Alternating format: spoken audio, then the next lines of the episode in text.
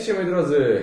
Witamy Was w kolejnym odcinku Geek Factor Podcast i mówią do Was Magot i Kaszmar. i żaden gość, I bo żaden. gości dzisiaj nie ma. Więc ten odcinek podcastu zbierze pewnie mnóstwo kciuków w dół i komentarzy, ale jesteście fajniejsi jak są goście. No tak. Swoją drugą traktor już tak się utarło, że w sumie ja z Basią będę nagrywał pewnie takie samo, samotne, w sensie w duecie.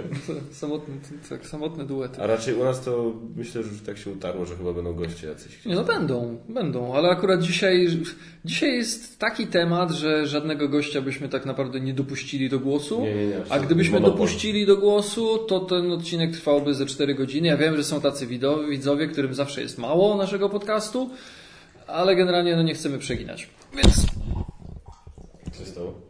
No to się stało, że pociągnąłeś za kabel i mało nie wywróciłeś mikrofonu, bo masz wszystko tu zwinięte. Przepraszam. Dobra. Prawie tak zwinięte jak twoje zwoje mózgowe. Eee, podcast 16, ogólnie pod... Tak. Sorry, strasznie tu słychać.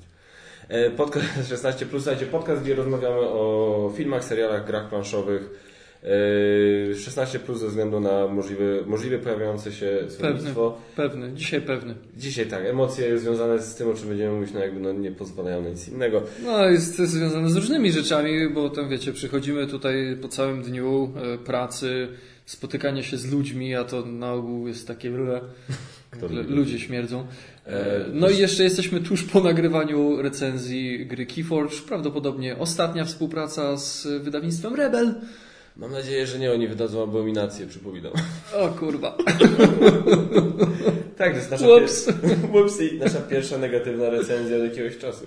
No taka. E, To, to, to oczywiście to jest jeszcze kwestia, kiedy mm, podcast został opublikowany, tak? Czy będzie, czy jest Chyba przed recenzją będzie. przed recenzją. No to tak. A to nie spoilujmy. No, Taki lekki clickbait zrobiliśmy. Teraz obejrzycie recenzję. No. Eee, słuchajcie, bo e, jedna, nie wiem, to będzie jedna dwudziesta tego tematu odcinka pojawiła się w sumie w, nawet w mojej głowie, jak nagrywałem odcinek z Basią, to była taka Tak, bo wiecie, bo to jest tak. Ja na przykład Kaczmara proszę i to y, teraz drobne sprostowanie do recenzji na skrzydłach i teraz chuj, musisz to, musisz to znieść, trochę ci pojadę znowu, bo zdarza się, że na przykład w coś gramy i y, ja z jakichś tam przyczyn nie mogę wziąć udziału w recenzji, czy, czy, czy nie taki jest plan. No i ostatnio Kaczmar z, ze swoją y, szanowną małżonką nagrywali recenzję gry na skrzydłach która mi się to gra bardzo podobała, naprawdę. Yy, Zresztą grałem w nią jeszcze o drugiej w nocy na Pyrkonie Tak. z kolegą Grzybem, którego serdecznie pozdrawiamy. No i mówię do tej tępej pały, która siedzi obok mnie, proszę Cię, ponieważ ta gra mi się bardzo podobała, jak będziecie nagrywali recenzję z Basią, ja nie muszę tam być, ale też powiedz, że też w to grałem, też mi się bardzo podobało z takich takich względów. I co? I gówno, nic nie powiedział. zapomniałem. Zapomniałem. Sklerozę, zapomniałem.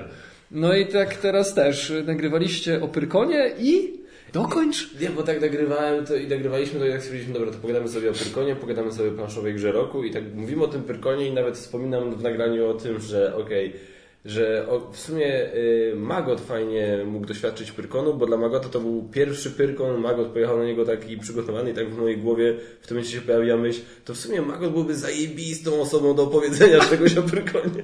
W tym odcinku podcastu. Ale go tu nie ma. Ale go tam nie było, no, no Ale nie, nie nie mieszkasz z nami, no Jestem tu. poradzić. Nie, jak coś to mogę się wprowadzić. Teraz będziecie mieli większe mieszkanie. Możecie, możecie mi tam jakiś kącik znaleźć. E, Szałas wybudujemy, będziemy mieli ogródek. Szałas. Fajnie. E, Także jak Ci się podobał Pyrkon? E, W ogóle bardzo fajnie też, że pomyślałeś o mnie w kontekście gry Abomination, bo o, oglądając podcast twój z Basią dowiedziałem się, że gdybyś tylko miał siły, to w Abomination grałbyś jeszcze na tej imprezie Rebela, czyli następnego dnia chuja bym zobaczył, a nie grę Abomination. Ale, ale byś się nie dowiedział o tym, więc czego oczy nie widzą, wiesz, na tej zasadzie. No nie, dowiedziałbym się, bo na pewno byście o niej wspomnieli na podcaście. Ej, sorry, im- imprezę Ci proponowałem, mówiłem Ci, że jest, mogłeś iść i że było dużo, że będzie dużo fajnych prototypów. do Dobrze, okej, ja miałem prawo tam nie iść, bo miałem prelekcję, tak. ale ty wtedy mógłbyś powiedzieć, wiecie co, to ten Abomination, to się Magotowi może spodobać, zostawmy to na jutro, możemy się na jutro umówić, a to pan w zasadzie, co, ja już dzisiaj nie dam rady, tyle darmowego żarcia opierdoliłem, że już nie mogę dzisiaj grać w gry, zróbmy to jutro. Dobra, jakby nie było. E, tak, mój pierwszy pyrkon. Mm, I to też była taka trochę spontaniczna akcja. E, Swoją drogą pozdrawiam tutaj moich e, współtowarzyszy podróży Radka, e, Mateusza i Janka, chłopaki bardzo serdecznie pozdrawiam. Właśnie tak wyszło, że tam chłopaki już byli zebrani na ten Pyrkon i nie wiem, czy to, czy to Mateusz, czy Radek się do mnie odezwali, czy, czy obaj. Ty, dawaj, jedź z nami, tam weźmiemy sobie nocleg w jednym miejscu, pojedziemy sobie razem, tam będzie fajna wycieczka do Poznania, dawaj, nie? To chwilę się zastanowiłem, tak nie myślałem jakoś zupełnie poważnie. To był taki trochę paradoks. Chciałem pojechać na Pyrkon, a jakoś tak nie do końca poważnie myślałem o tym tegorocznym Pyrkonie. Koniec końców siedziałem, a co tam. Kupiłem bilet, pojechałem. Doskonale się bawiłem. Naprawdę doskonale się bawiłem i już jak najbardziej jest plan, żeby w przyszłym roku też jechać, choćby skały srały. Zamierzam pojechać w przyszłym roku. Dwa, naprawdę tak, żeby zacząć już mieć te gorsze rzeczy za sobą, czyli najpierw odrobina dziegciu, a potem lejemy kurwa miodem. Ym, drobny dziegieć. Ym, grzdacze, niektórzy grzdacze, że tak powiem, jest cienka granica między byciem stanowczym a byciem burakiem. Ja rozumiem, że tam się przewijają tysiące ludzi i nie można, no nie można dopuścić do tego, że każdy robi to, co chce i każdy wchodzi, gdzie chce o dowolnej porze. Musi być porządek, więc ja rozumiem, że ci ludzie muszą pewne rzeczy egzekwować, muszą być stanowczy. To jak najbardziej rozumiem. Ale to nie zmienia faktu, że można być życzliwym, można być miłym i, i można nie zachowywać się wobec ludzi jak totalny burak. E, a trochę czegoś takiego pokazał tam jeden kolega, który nas wpuszczał do sali, w której był, był ten, ten, ten, ten, konkurs. ten konkurs. E, ta rywalizacja między recenzentami a, a wydawcami, bo coś tam źle zrozumieliśmy, zaczęliśmy wchodzić do sali i kolega tak trochę mało sympatycznie zaczął nas z tej sali wypraszać. No, no sorry, tak? Ale ogólnie uważam, że i tak, tak czy siak żdacze robili dobrą robotę i, i fajnie, że, że, że, że jest taka ekipa, że się zbiera tak, że trzymają to wszystko w ryzach. No mówię, jak masz takiej, takiej, takiej ilości ludzi, no to trzeba jakoś nad tym zapanować, bo to byłby chaos, to byłaby tak. totalna anarchia i samowolka. Drugi zgrzyt to była prelekcja, na której chyba zależało mi najbardziej, e, mianowicie okultyzm w III Rzeszy. I to, był totalne, to było totalne dno. E, prelegent zawalił temat na trzech płaszczyznach. Pierwsza to była taka, że był totalnie nieprzygotowany do czasu, jaki dostał. Ta, ta prelekcja miała trwać 45 minut. No i on tam zaczął opowiadać, i tam mówi, że no, żeby zrozumieć istotę okultyzmu już w samej trzeciej Rzeszy, tak, no to trzeba zrobić trochę wprowadzenia historycznego. No i tak kurwa zrobił to wprowadzenie historyczne, że jak mu się kończył czas, to był na roku gdzieś tam 33-35. Czyli to całe mięso prawdopodobnie, bo nie wiadomo, bo tam, tam mu pokazywali, że stało mu tam pewnie 10 minut, 5 minut, minuta, tak tam na ogół wiesz, się pokazuje, jak są jakieś prezentacje. E, sam to ostatnio robiłem. I, I czas mu się skończył i on tak mówi, no dobrze, no to już chyba muszę skończyć. I tak wiesz, wszyscy patrzą po sobie, no co jest, kurwa, to już wszystko? Autentycznie, za mną ktoś tam, jedna osoba mówi do drugiej, ty, a mogę pójść mu powiedzieć, że to było chujowe? Naprawdę, autentycznie. To jest pierwsza rzecz, czyli że nie, nie przerobił wszystkiego, bo był nieprzygotowany. Druga rzecz to była y, forma. Y, gościu po prostu przyszedł z historycznym wykładem. To był taki nudny wykład na jakichś studiach, y, gdzie przedmiotem jest historia. On tak po prostu mówił, mówił, zmieniał slajdy, daty, miejsca, nazwiska, daty, miejsca, nazwiska. Mam wrażenie, że kompletnie nie wziął pod uwagę faktu, gdzie jest. Jest na jebanym konwencie fantastyki. I tam przychodzą ludzie, którzy są przesiąknięci, którzy mają styczność z takimi rzeczami jak Indiana Jones Ostatnia krucjata, poszukiwacze zaginionej arki, tak? Naziści i nadprzyrodzone. Hellboy. Yy, seria gier Wolfenstein. Tak? Ameryka, czerwona czaszka. No właśnie, Red Skull. Yy, chociażby, no nawet takie rzeczy, gdzie może nie, nie rzeczy takie okultystyczne, paranormalne, ale nadal gdzieś w tych kręgach Iron Sky chociażby. Czy, yy, czekaj, coś jeszcze mi tam przychodziło do głowy. jeszcze coś, jeszcze o czymś tam myślałem. A, no chociażby Dust Tactics, tak? Mhm. Dokładnie. System, system bitewny. No i gościu przychodzi i tylko sunie o historii, tak nudno, sucho i do tego, żeby jeszcze miał jakąś ciekawszą formę prezentacji, a to było takie monotonne, bez polotu, takim w 32 y, ci okultyści nie lubili się z tymi okultystami, więc tutaj ktoś kogoś zamordował. I koniec. Natomiast przechodząc do plusów, przede wszystkim atmosfera. To, co jest doskonałe w na, na, na, tym, na tym konwencie to jest atmosfera, to są ludzie, to są te, ci wszyscy pozytywnie zakręceni ludzie, te takie fajne pojebusy, które chodzą albo w koszulkach co najmniej, albo poprzebierani, no gościu, który był przebrany za Bumblebee. Wymiata. No to po prostu mi kopara opadła. Nie widziałem, znaczy na żywo go widziałem jak siedział z tymi swoimi rzeczami, jeszcze nie był ubrany. Później tylko widziałem filmik jak chodził, tam robili sobie ludzie z nim zdjęcia. No ale to, to po prostu kopara opadała, nie? I to, że masz mnóstwo tych ludzi, którzy chodzą poprzebierani, poubierani, i tworzą jakąś taką jedną społeczność. Jest, mam wrażenie, jakieś takie, takie poczucie wspólnoty, że nikt tam nikogo nie osądza. Jak się na kogoś gapisz tam, to nie dlatego, że uważasz go za jakiegoś gorszego, głupiego, dziwnego, tylko dlatego, że jakie ma zajebiste przebranie, nie? I, mhm. i wiesz, podchodziłem, Mniej podchodziłem, do, na początku miałem opory, tak podchodzić do ludzi tak dziwnie, może bym coś, no nie wiem, tak się niezręcznie czułem, a potem już bez, bez, bez pierdolenia podchodziłem, mogę sobie z tobą zrobić zdjęcie, tak? Na przykład tuliłem się do pedobera, bardzo fajne zdjęcie, spotkałem się z moim idolem. Wspomnienie. Wspomnienie, yy, tak, yy, także yy, atmosfera niesamowita, bardzo ciekawe prelekcje. Była jedna prelekcja, coś o światach równoległych. Gościu, to, to była krótka, no krótka, tam 40-45 minut prelekcja, ale ona mieszała ze sobą fizykę relatywistyczną, psychologię, ludzie wychodzili z dymiącymi łbami, naprawdę. Gościu rozjebał system, a jeszcze o, o, o, samej, o samej fizyce, tak? E, o tych wszystkich tam teoriach mówił bardzo naukowym językiem. On wiedział, o czym mówi. Padały takie pojęcia, że ja w ogóle nie wiedziałem, o co chodzi. I, i do tego stopnia, że ja wychodziłem z tego wykładu, z tej prelekcji i zaczynałem kwestionować, czy ja w ogóle istnieję. Nie? To w ogóle coś takiego, nie? Była świetna prelekcja, gdzie młody zakonnik, co mi się bardzo podobało, młody zakonnik opowiadał o, y, temat prelekcji był Kościół versus fantastyka. I on uzasadnił, dlaczego z perspektywy Kościoła, dlaczego Kościół nie uznaje Harry'ego Pottera, tak? dlaczego tępi trochę Harry'ego Pottera. I mimo iż nie, nie zgadzam się z tą filozofią, yy, to ja to w końcu zrozumiałem, tak? To nie było na zasadzie, a ci durni, czarni, yy, yy, tam wiesz, tępią tego okularnika z błyskawicą na czole i z różdżką, tak? bo, bo, bo coś. No, no nie, okej, okay, zrozumiałem argumenty. One do mnie nie docierają, ja się z nimi nie zgadzam, ale przynajmniej było to bardzo fajnie, rzeczowo opowiedziane, uzasadnione więc, więc naprawdę było, były, były fajne prelekcje, chociażby ta o Dragon Ballu, 20 lat Dragon Balla w Polsce, w Polsce też bardzo kompleksowo zebrane, od filmów, seriali po cukierki, lizaki, tak, jakie się w Polsce pojawiły, które miały coś do czynienia z, z serią Dragon Ball.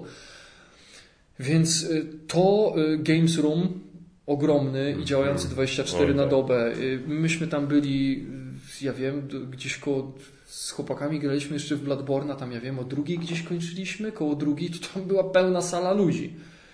Yy, jak z Grzybem siedziałem, to też było tam koło pierwszej, drugiej graliśmy na skrzydłach, yy, to też była pełna sala ludzi i tam współczułem tym, tym, tym woltariuszom, którzy te gry wydawali tam chociażby. Pozdrawiamy Oliwkę Dobosz, yy, też ogromne uznanie dla niej, bo ona tam siedziała całą noc, później tam się poszła przespać chyba na dwie godziny, rano znowu tam wracała. E, te wszystkie wystawy, no i e, hala wystawców. Wow. O Matko Boska. Dobrze, że się pilnował. Naprawdę starałem się już w pewnym momencie pilnować z pieniędzmi, ale tam można tak popłynąć. Oj, tak. Można, I to można popłynąć na wszystkim. Na ciuchach, na gadżetach, na komiksach, na książkach, na planszówkach, praktycznie na wszystkim. I to było na takiej zasadzie, yy, szedłem, przechodziłem koło stoiska, przechodziłem koło stoiska z książkami, z komiksami i, i się śpieszyłem gdzieś, bo, bo, coś jakoś było, że śpieszyłem się na prelekcję, coś tam ten, idę i tak zerknąłem, a co, ty, tylko zerknę, co tam ciekawego i patrzę, tak, o kuźwa, a, a to wygląda znajomo, nie? Tak patrzę na okładkę, znajoma kreska, znajome y, postaci na okładce, nie? Zaczynam to przeglądać i myślę, ja pierdolę, przecież ja to miałem, te komiksy miałem za dzieciaka. Tylko nie wiedziałem, że miałem tylko trzy tomy z ośmiu, a tu mam wszystko zebrane w twardej oprawie w całą taką antologię. Ja nie pamiętam, jak to się nazywa. E, Bogowie z kosmosu, chyba coś takiego. To jest e, seria komiksów, nie wiem, to z lat chyba tam 80., 70., to jest chyba, zdaje się, jakiegoś niemieckiego autora. Która jest oparta, jest zainspirowana twórczością takiego szwajcarskiego pisarza i pseudobadacza, bo generalnie jest w środowisku naukowym raczej postrzegany jako pseudobadacz, Erik von Deniken. Nie wiem, czy słyszałeś, to jest gościu, który w starożytnych cywilizacjach w Biblii doszukuje się kosmitów. Tylko to nie jest ten typ o. z dziwną fryzurą, tak? tylko taki inny gościu. E, on wydał mnóstwo książek, gdzie mówi o tym, jak to tam ci prorocy biblijni, którzy tam żyli po kilkaset lat, to tak naprawdę lecieli w kosmos, więc to nie było tyle, że oni żyli tam po 100, 200, 300 lat, tylko to był efekt y, dylatacji czasu, czyli po prostu lecieli w kosmos i tu czas wow. płynął y, szybciej, znaczy no tu płynął wolniej niż tam, więc to, że kosmici zbudowali Stonehenge, piramidy w Ameryce Południowej, piramidy w Egipcie, tak? I na, a zainspirowana jego twórczością jest historia właśnie przybyszy z obcej planety, którzy przybywają na Ziemię, akcelerują tutaj y, naszą ewolucję, na, swój, na swoją podobiznę, no i tam są różne perypety, jakieś tarcia wewnętrzne, jacyś najeźdźcy jeszcze inni z kosmosu, którzy są nas kolonizować. I to jest na przestrzeni tam jakichś dziejów ludzkich, bo to zaczyna się jeszcze kiedy są na Ziemi małpoludy, a ostatni tom tego, ósmy jest gdzieś już podejrzewam, że w czasach Starego Testamentu.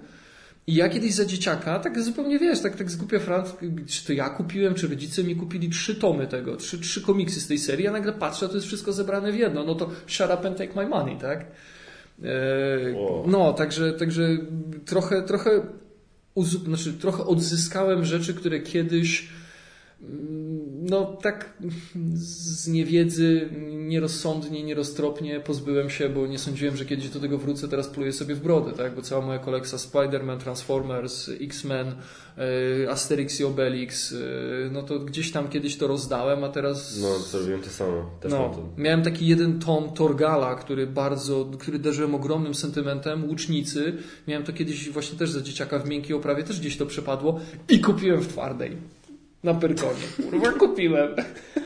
No, nie Także no, doskonale, doskonale się bawiłem, naprawdę. E... Dla zakupowiczów to tam naprawdę no, można takie gadżety nabrać. Tam w ogóle e, rok temu chyba to było, był gościu, który wyrabiał swoje tam własne miecze inspirowane Wiedźminem mhm. i robił to do tego stopnia dobrze, że Netflix go wziął na konsultację. Hmm. Na przykład. Nie? Okay. Tam, a miał takie stoisko, taki, wiesz, taki wypierdek po prostu, wiesz, tak dwa na dwa. Mhm. A, a Netflix go prosił o konsultację właśnie przy tworzeniu tam mm. rekwizytów do serialu. Mm. Więc nie, no, no to, jest, to, jest, to jest niesamowite. E, ktoś mi zwrócił uwagę, ponieważ my nagraliśmy już, opublikowaliśmy z Basią podcast, gdzie opowiadamy o Pyrkonie. E, ja tam powiedziałem, że osobiście nie widziałem na Pyrkonie nic nowego, z czego nie wiedziałem wcześniej. I ktoś zwrócił uwagę w komentarzu, że yy, słusznie, że tam były teatry jakieś, tam był pokaz jakiegoś spektaklu, teraz nie mogę go przypomnieć, zresztą mogę spojrzeć. Yy, faktycznie tak, no ewidentnie no było coś nowego, czego nie było wcześniej. No to wynikło trochę z tego, że ja po prostu no, nie miałem możliwości yy, zobaczenia wszystkiego, to zawsze jak jest to zawsze, jest to tak zawsze i mi po prostu ta konkretna informacja gdzieś tam umknęła.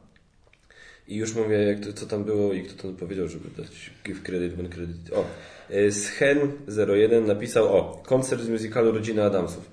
Mm. Czyli takie jakby coś, ale rozumiem, e, zajawki takie teatralne, więc... Być może, być może. Zdecydowanie fajna koncepcja, fajnie, że to było. Osobiście nie widziałem, ale popieram jakby ideę. No nie, no, no wiesz. Nie nastawiałem się y, na planszówki, bo jednak planszówki mamy na co dzień, więc y, nie nastawiałem się, że tam będę siedział nie wiadomo ile w gralni, więc tak naprawdę to był ten, ten Bloodborne, tak trochę na zakończenie dnia. Y, jeszcze w hotelu graliśmy w Yoncent Dali nam tak za nic, też po prostu tak dali nam dostęp do sali konferencyjnej w hotelu, więc sobie rozłożyliśmy Joncenda i graliśmy. E, to na skrzydłach. No i te dwa prototypy, czyli Tytani od Łukiego. E, w zasadzie nie będę tutaj już się powielał z tym, co powiedziałeś. E, Grama uważam bardzo, ma duży potencjał i takie moje osobiste odczucie, ja siadłem do tej mapy, do, do, do planszy, która jest de facto mapą, jest to wycinek Europy i już wiedząc mniej więcej, jakie mam jednostki, jakie są dostępne i zobaczywszy te pola, już mi się w głowie uruchomił taki, taki taktyk, tak? Mhm. Bo jest to dudes on a map, ale nie jest to dudes on a map, gdzie ja mam tam powiedzmy wielkie jakieś prowincje czy coś, gdzie tak naprawdę ich układ yy, geograficzny nie ma jakiegoś wielkiego znaczenia. To jest tak naprawdę o ile pól jestem od czegoś, tak? Ale nie, nie można tutaj mówić o jakimś froncie, jakichś flankach, czymkolwiek. W tej grze Łukiego ja coś takiego dostrzegłem, I autentycznie uruchomił mi się taki wewnętrzny taktyk, że patrzyłem, gdzie ty masz jakie jednostki. Tam jest fajny mechanizm, że są bonusy do walki w zależności od tego, jakie ja mam jednostki, jakie przeciwnik ma jednostki, więc ja starałem się tak tworzyć oddziały, żeby mieć jak najwięcej bonusów dla siebie przeciwko tobie i iść w kierunku konkretnymi oddziałami moimi na konkretne oddziały twoje, a w odwodzie mieć gdzieś na, po bokach, na flankach oddziały, które mogą na przykład ciebie dobić, albo żebyś nie mógł się wycofać, tak? Więc tam się coś takiego uruchamia, co dla mnie jest naprawdę zajebiste. To jest fajne. Tam pewnie jest jeszcze trochę rzeczy do dopracowania. Jest, jest, jest dużo pracy, ilustracje. Coś czuję, że mogą wyglądać obłędnie. Oj tak. E, Nie, nie chcę tutaj spoilować, jakie są klimaty. Mam nadzieję, że z klimatem tej, tej gry nie będzie żadnych kontrowersji. Wiesz, o czym rozmawialiśmy. Tak, tak, tak. Ale nadal uważam, że potencjał jest naprawdę spory i ja będę z, z- no, z dużą uwagą e, obserwował rozwój tej gry, na pewno. No natomiast Abomination, o ja pierdolę, nie. ta rozbiło. gra e, i to ja śmiem twierdzić już teraz, chociaż jeszcze trochę zostało do wydania tej gry i oby naprawdę, oby nic się nie wydarzyło, co mogłoby sprawić, że ta gra się nie ukaże. Nie, raczej nie. No tak, no ale wiesz, no jakieś przypadki losowe, nie wiem, no różne rzeczy, tak? Naprawdę trzymam ogromne kciuki za tę grę, ponieważ śmiem twierdzić już teraz, że to może być najbardziej klimatyczny worker placement Eurosuchar, w jakiego grałem. Ja bym się z tym mógł zgodzić. Że to, że to wręcz nie będzie Eurosuchar. Yy, Jeżeli nie wywalą tego elementu, znaczy nie, nie, nie wywalą. Nie, yy, powiem tego Ci, nawet bez tego elementu Paragrafowego. fab, paragrafowego, fabularnego, ta gra, teraz do tego jednego widza, tak ocieka klimatem, ona tak ocieka, czy słychać jak wilgotna jest teraz moja wymowa, ona tak ocieka klimatem ta gra, Y, ocieka jak, jak gnijące zwłoki już lecą, wyciekają z nich te soki, to ona takim klimatem O ocieka. Jezu, Ej, no bo sorry, no tam no, no, no zbieramy zwłoki, świeższe lub bardziej już większym, e, w- w dalszym stanie rozkładu, ale wyciągamy zwłoki i, i już samo to, te ilustracje na kartach, gdzie masz takiego siniejącego trupa, to już daje klimat. Naprawdę są takie momenty, gdzie Iść na ten cmentarz to tak, to, to, to nie jest, to się nie godzi, no. To, to, to, this is wrong. I fakt, że twoje człowieczeństwo wtedy może na tym ucierpieć, y, kiedy wykonujesz czyny wątpliwe mo- moralnie. No klimat jest niesamowity i pierwsza runda dwie, bo tam jest dużo do zrobienia. Pierwsze dwie, pierwsze dwie rundy ja byłem lekko tą grą przerażony. Tak, ja mam czterech robotników, dwóch jest gównowartych, czy tam trzech, z trzema się chyba zaczyna. Ja mam trzech robotników, dwóch jest gównowartych, bo tam są dwa typy robotników. Niewiele mogę zrobić. Jak ja mam, jak ja mam w to grać, a co dopiero wygrać, tak? Ale jak się trochę skuma, jak te prawidła działają, i tam nawet jest pole czasami do niezłych kombosów. No naprawdę niezłych kombosów. Ja ze dwa razy wyciągnąłem naprawdę fajne kombosy, które dały mi dobry boost na reputacji, na tej um, expertise, czyli na tej wiedzy, dzięki czemu nagle kolejny dobry robotnik, kolejny dobry robotnik. Jest tam naprawdę duże pole do popisu, do zmużdżania się. No gra zapowiada się naprawdę genialnie. Nie mogę się doczekać, kiedy to wyjdzie. Będę, będę w to grał. Oj, będę w to grał. O Jezu, o Jezu jak ja będę, w to Będę grał. grał w grę. Nie, no jest. Będę grał w grę. Abomination. Jest, jest, no i to co mówiliśmy, no to jest potencjał na jedną z gier roku. Ja chyba jednak trochę bardziej czekam na zewnętrzne rubieże, tak cały czas myślę, że gdzieś tam te Star Warsy, ale, ale trzeba przyznać, że Abomination chyba by wygrało wyścig na taką najciekawszą grę, z którą miałem do czynienia. No, gdybym miał dawna. Teraz mówić o grach takich wyczekiwanych, to chyba numer jeden. Mhm. Bo rubieże, okej, no bo to Star Wars, tak, i te elementy właśnie tam szmuglerki, yy, handlu i tak dalej. Yy, Okej, jestem ciekaw, na pewno. Yy, Bardzo chętnie w tę, zagra- w, w tę grę zagram, ale no w tym momencie Abomination jest na szczycie. Na nic tak nie czekam jak na to. No, czyli czekamy. No dobra. Czekamy, tak. Czy coś jeszcze chcesz dodać o Pyrkonie? Taki na, na początek zrobiłeś wykład bardziej niż ten, niż rozmowa. No, ale z No, drugiej strony. no to wiesz, no tak naprawdę dopowiadam do tego, co wy już powiedzieliście. No, no nie, no to chyba nic, nic więcej. No, dobre żarcie też w tych food truckach. Wiadomo, food truck no to nie będzie najtańsza cena, e, ale dobre żarcie. W food truckach. Food. Tak, to dodajmy, że dobre żarcie Tak. W food truckach. Te, Nie tam te, te wenezuelskie kanapki były spoko. Tak. Pamiętaj, co jest wenezuelskie. klucz, I kluczem. Mąka. Mąka jest kluczem. E, tak. I, I co? No, no nie, no doskonale się bawiłem i nawet gdyby w przyszłym roku miało być to samo, oczywiście wiadomo inne prelekcje i tak dalej, ale, ale te same atrakcje, nic nowego, no to ja jadę, jadę. Znowu, żeby poczuć ten klimat, poczuć atmosferę. y, To były trzy bite dni. Ja wróciłem zmasakrowany, no bo y, ja pierwszego dnia z piątku na sobotę poszedłem spać o wpół do piątej. Y, Z soboty na niedzielę poszedłem spać jakoś w pół do czwartej chyba, czy koło trzeciej. To był taki maraton, ale ja się tam w ogóle nie nudziłem. Cały czas coś, cały czas coś się działo. Tylko latałem między tymi prelekcjami, tu, tu, tu jeszcze tu jacyś znajomi, tu ktoś podszedł, ktoś z naszych, naszych widzów, fanów, tak, tu zdjęcie, tu auto. W ogóle au- ja pierwszy raz w życiu dałem autograf. To było niesamowite, kurwa, nie? Ktoś podchodzi, autograf. Ja, a Jezu, co ja mam tam napisać, żeby nie wyszło głupio? Ja w ogóle nie wiem, jak się Tak. zachować w takiej sytuacji. Ktoś chce autograf ode mnie. Ode mnie? Autograf? E, Fajny był ten, ten, ten konkurs e, między, między recenzentami a, a wydawcami. Wyszło na to, że wydawcy totalnie nie znają się na grach. Ale ktoś słusznie, bo teraz niedawno portal wrzucił ten e, konkurs na swój kanał i zarobiście przypomniał mi się Dis, jaki ten windziarz chyba, po, no windziarz tak mi się wydaje skierował w stronę tego Jezus Maria, na imię, przepraszam, wypadło mi, ale nie miałem okazji osobiście poznać niestety Jarka z Egmontu. I tak właśnie jak tam się śmiali i, tam windziarz żar- zażartował, zażartował. A Jarek co będzie miał robić? Przeliterować Egmont? Naprawdę, ja trzeba przyznać, że y, widzisz po prostu czasami ma tak bezbłędne komentarze, bezbłędne po prostu pociski, no i nie, ale czy Gambit wystylizowany na Toma Wesela, czy Ale był lepszy wasal. czy Piotrek Piechowiak, który nie pamięta, ob połowę sobie obciął ilość filmów przesłanych na kanał. Z całym szacunkiem dla Gambita, ale, ale po tym konkursie jeszcze y, Matt Dębek wyhaczył jeszcze jakiegoś tam gościa, który był lepszym wasalem. A tak. No, to, no, to był wasal, bardzo, bardzo subtelnie nam pokazał. Tak. Szedł za gościem po prostu i palcem i zobaczcie! To jest po prostu... No. Nie, ale to jest, to jest to, to jest właśnie fajne, że się tam e, spotyka bardzo dużo tych takich e, właśnie pozytywnych wariantów, jak to powiedziałeś, pojebusów, takich typowych geeków, gdzie znaczy, no wiadomo, no, jak każda grupa społeczna m, zdarzają się zgniłe wiśnie i tak dalej, no, no nic na to nie poradzimy, No tak? to tak, Ale, no. ale, ale jest y, bardzo dużo takiej po prostu pozytywnej energii i, i takiego pozytywnego nastawienia do ludzi.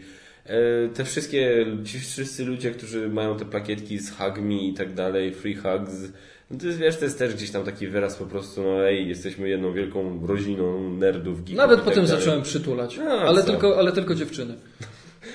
I wiesz, i jakby tak, e, to, to, to jest fajne. Po to, po to się tam jedzie właśnie, żeby spotkać ze znajomymi, spotkać się z tymi ludźmi, ale no mówię, w przyszłym roku z kolei ja bym chciał się nastawić właśnie z kolei na to, żeby. Będziemy, w tym roku się wprowadzamy do tego nowego mieszkania, więc w przyszłym roku byśmy chcieli je pewnie jakoś udekorować. Więc to Aha, w tę czyli stronę... zaczynasz zbierać pieniądze. W te zaczynam zbierać pieniądze, tak, tak. W te, w tę stronę to pójdzie. A kupiłeś jedną fajną rzecz, e, którą będę chciał Cię pożyczyć swoją drogą na pewno. Mhm. E, komiks. Komiks. Jeden. Tak, e, bo przeglądałem komiksy, było stoisko, nie pamiętam teraz, przepraszam bardzo, e, na, nazwę tego sklepu. Oni mieli tony komiksów, Marvel, DC i jeszcze tam jakieś inne wydawnictwa, ale to było tak, że stały takie pudła, w jakich są ryzy papieru A4 i tam ciasno poupychane w folijkach były zeszyty, tak? I to po prostu, wiesz, przeszukuję, przeszukuję i zobaczyłem okładkę, y, trochę kupiłem, kupiłem oczami, nie? Zobaczyłem okładkę, taka mroczna stylistyka, gdzie stoi jakby Thanos ze swoimi dwoma braćmi.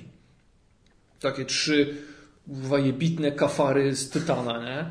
I tak na to patrzę, o, nie? Ale widzę, że tam issue któryś. No i pytam się gościa, czy to jest jeden z jakiejś całej serii. On mówi mi, że tak, ale mamy to wszystko zebrane w jeden tom. Dawaj, pokazuj, nie? Jest cały taki tom. Ja Nawet jeszcze nie czytałem o tym za dużo. Y, Co tam dokładnie jest, to się, to się nazywa Infinity i tam jest chyba kilk, 30 parę takich pojedynczych zeszytów z jakiejś całej, całej, całej, całej serii, całej sagi zebrane w jedno, to się nazywa Infinity. No i ilustracje są obłędne i coś czuję, że jeszcze się za to nie zabrałem, bo tam chcę skończyć teraz jedną książkę i później wezmę się za któryś właśnie z tych dwóch e, pyrkonowych komiksów. Więc literacko wraca na bank już niedługo.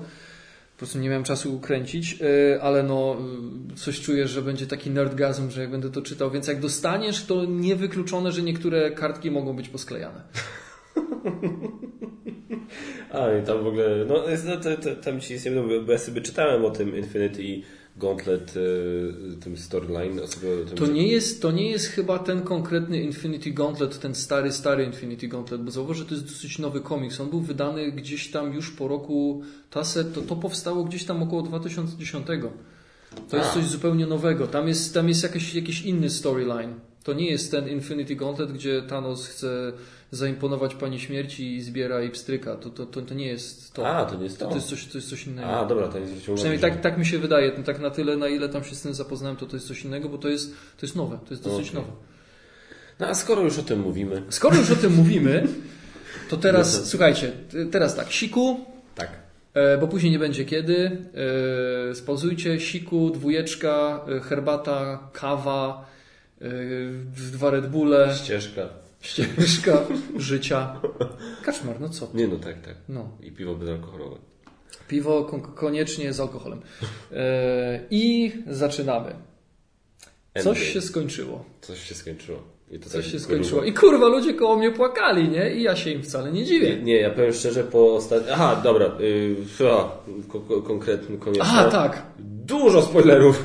Tak, to, Same słuchajcie, od, spoilery. od tej pory do końca spoiler, spoilera, spoilerem pogania, więc jeśli nie widzieliście Avengers Endgame przede wszystkim, przede wszystkim, ale też jesteście na bakier z innymi filmami z MCU, bo To na pewno też. będziemy nawiązywać, to y, albo nie oglądajcie, albo ostrożnie. To jest w tym momencie już chyba tylko dla takich naprawdę dokumentnie spierdolczałych fanów Tak, MCU, więc- którzy już wszystko widzieli, wszystko wiedzą, bo tu będziemy sypać spoilerami z rękawa obficie. Eee, ja nawet nie wiem, powiem szczerze, od czego mogę zacząć. Znaczy, ja bym chciał zacząć od takiej krótkiej recenzji, którą e, zawsze, którą mówię właśnie, jak rozmawiam z ludźmi o tym filmie, o tym filmie e, że tak, gdybym miał na ten film patrzeć jak na osobny film, po prostu tak, nie wiem, postawić go obok innych filmów MCU i patrzeć na Infinity War, patrzeć na to, on by mi się podobał, on mi się podobał mniej niż Infinity War. Tam jest więcej rzeczy, do których bym się mógł przyczepić niż w Infinity War i jakoś tak bym więcej tam rzeczy takich znalazł. Natomiast jako zakończenie tego, co się da, działo przez te ostatnie 11 lat, byłem zachwycony. Naprawdę. I wyszedłem z tego filmu usatysfakcjonowany i, i po prostu i taki z poczuciem takiego czegoś, że było fajnie i straciłem coś, a ty wiesz, trochę tak przepraszam, tak trochę już przydramatyzuję teraz, ale na zasadzie wiesz, jakbyś się z kimś żegnał, ale wiesz, że ten ktoś przeżył kawał solidnego życia. Wiesz, na zasadzie takiego coś, wiesz, że to, to było wspaniałe. Szkoda, że się skończyło, ale no nie mogło być lepiej i było idealnie i tak dalej. Z takim poczuciem przyszedłem z tego filmu. Byłem na filmie trzy razy. Dwa razy normalnie z napisami, e, raz e, i trzeci raz wzięliśmy dzieci na wersję z tym, e, wersję z dubbingiem. Naprawdę, naprawdę mówię, powiem tak, dubbing, dubbingi robią coraz lepsze. W życiu bym mimo wszystko nie chciał obejrzeć jako pierwszy raz z dubbingiem, ale już któryś z rzędu dubbing mi nie przeszkadzał. Było fajnie, bo młody po prostu siedział tam zajarany strasznie tym wszystkim i było e, i tak się zaczyna początek filmu, jak Thor z ekipą wbijają do Thanosa i tam wiesz, Thanos zaczyna mówić do, do tej, do, do Nebuli My daughter, perhaps I feel you. I tam traktowało, że traktowałem się zbyt surowo, a ja tak o! I szybko Leonowi oczy zasłoniłem, bo Thor w tym momencie mu łeb obciął? No tak. to takie graficzne jest dosyć, nawet jak na ten film. No, to i tak w było sumie całkiem tak, graficzne. tak, no. I tak wiesz, i tak to, ale zasłoniłem mu, nie zobaczył. Tam nawet trysnęło na buli na twarz trochę. Tak. I to było, ale, ale, ale powiem tak jeszcze, y, trochę będzie, trochę będzie może możliwe, że będzie, będziemy tak skakać. Ja tylko powiem jedno, a propos jeszcze odnosząc się do tego seansu z moimi dziećmi, bo byłem ja i tam było tylko dzieci i tak dalej, mi się podobało, bo młody już zaczął przysypiać trochę i tam Basia obok niego siedziała i, i jakby tam go, mógł się tak, nie, nie będziesz chciał tego przegapić, co będzie zaraz, nie? I powiem szczerze, oglądać ten film z dziećmi, jak ja słyszałem reakcje dzieciaków na sali i widziałem reakcje swoich dzieci, e, podczas tej ostatniej sceny, jak się potwierały te portale, to ja powiem, odebrałem to na zupełnie innym poziomie, nie? I zobaczyłem tak na zasadzie, że okej, wow, to jest po to. To jest, wiesz, to jest, to jest ten movie magic, nie? który dociera do tych dzieciaków, wiesz, te dzieciaki tam po prostu, nie, o, Doctor Strange, Star-Lord, Spider-Man, wiesz, mój syn, który właśnie tam już przysypiał, nagle po prostu usiadł i tak zaczynał pokazywać na ekran i na mnie po prostu, no za, to był tak piękny moment, I, i, to, i, i, i na, ośmielę się powiedzieć, że piękny moment w ogóle w historii no, kinematografii, bo coś takiego się nie zdarzyło nigdy wcześniej i pewnie się przez długi czas nie wydarzy na takim, wiesz, na takim poziomie i, i to było po prostu coś niesamowitego. Jakby najlepsze było to, że w sumie te reakcje tych dzieci były takie piękne, były takie czyste, ale były w sumie bardzo zbliżone do reakcji, które widziałem na tym pokazie przedpremierowym, gdzie zebrało się dookoła mnie z turbo dużo nerdów, takich geeków, a takich fajnych, właśnie pozytywnie zakręconych, którzy bili brawo, którzy krzyczeli. E, I tak jak mówiłeś, nawiązując do tego, od czego zacząłeś, że ludzie płakali dookoła ciebie, no tyle męskich szlochów, do męskich, wybitnie. Nawet nie wiem, czy słyszałem chociaż jedną kobietę, która się wzruszyła. Było dużo kobiet na, na sali. Tylko facetowe takie, wiesz, takie oddychanie, no tak. nie chcę płakać. Żeby tak przykryć to.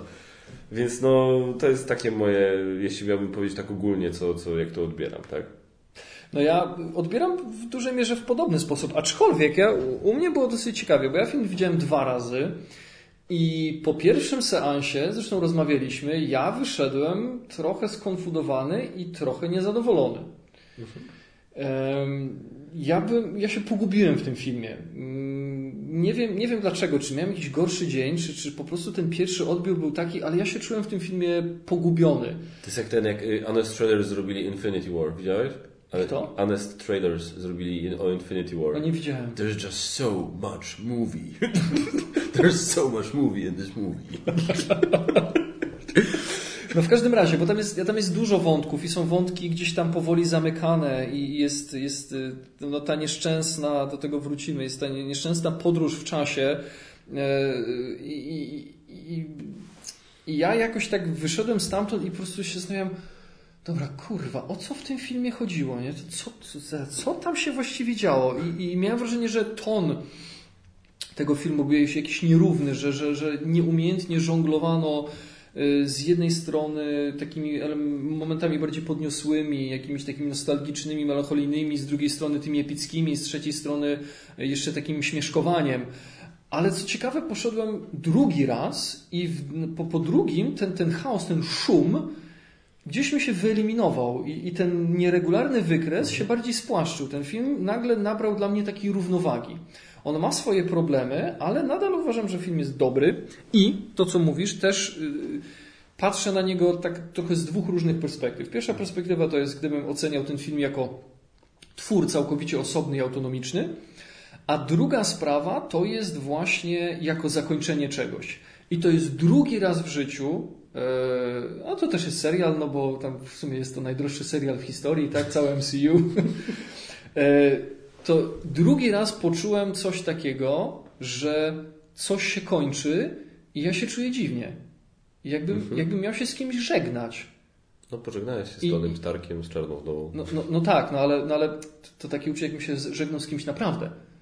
Z kimś No tak. żyjącym, tak? Nie tylko, że z bohaterem fikcyjnym, ale uczucie było takie, że i co teraz? Dokładnie, nie, to jest Co ja to, mam, co mówiłem. To co jest ja mam takie... ze sobą zrobić?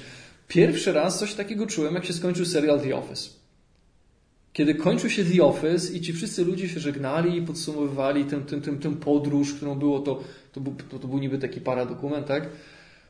I, I to się kończy i ja tak, wiesz, tu tak już coś zaczyna cieknąć, i- ale co ja mam teraz zrobić? Jakbym, jakbym tracił przyjaciół, nie? coś w tym stylu, bo to, to, tak jakoś byłem zżyty z tymi bohaterami i tu było podobnie.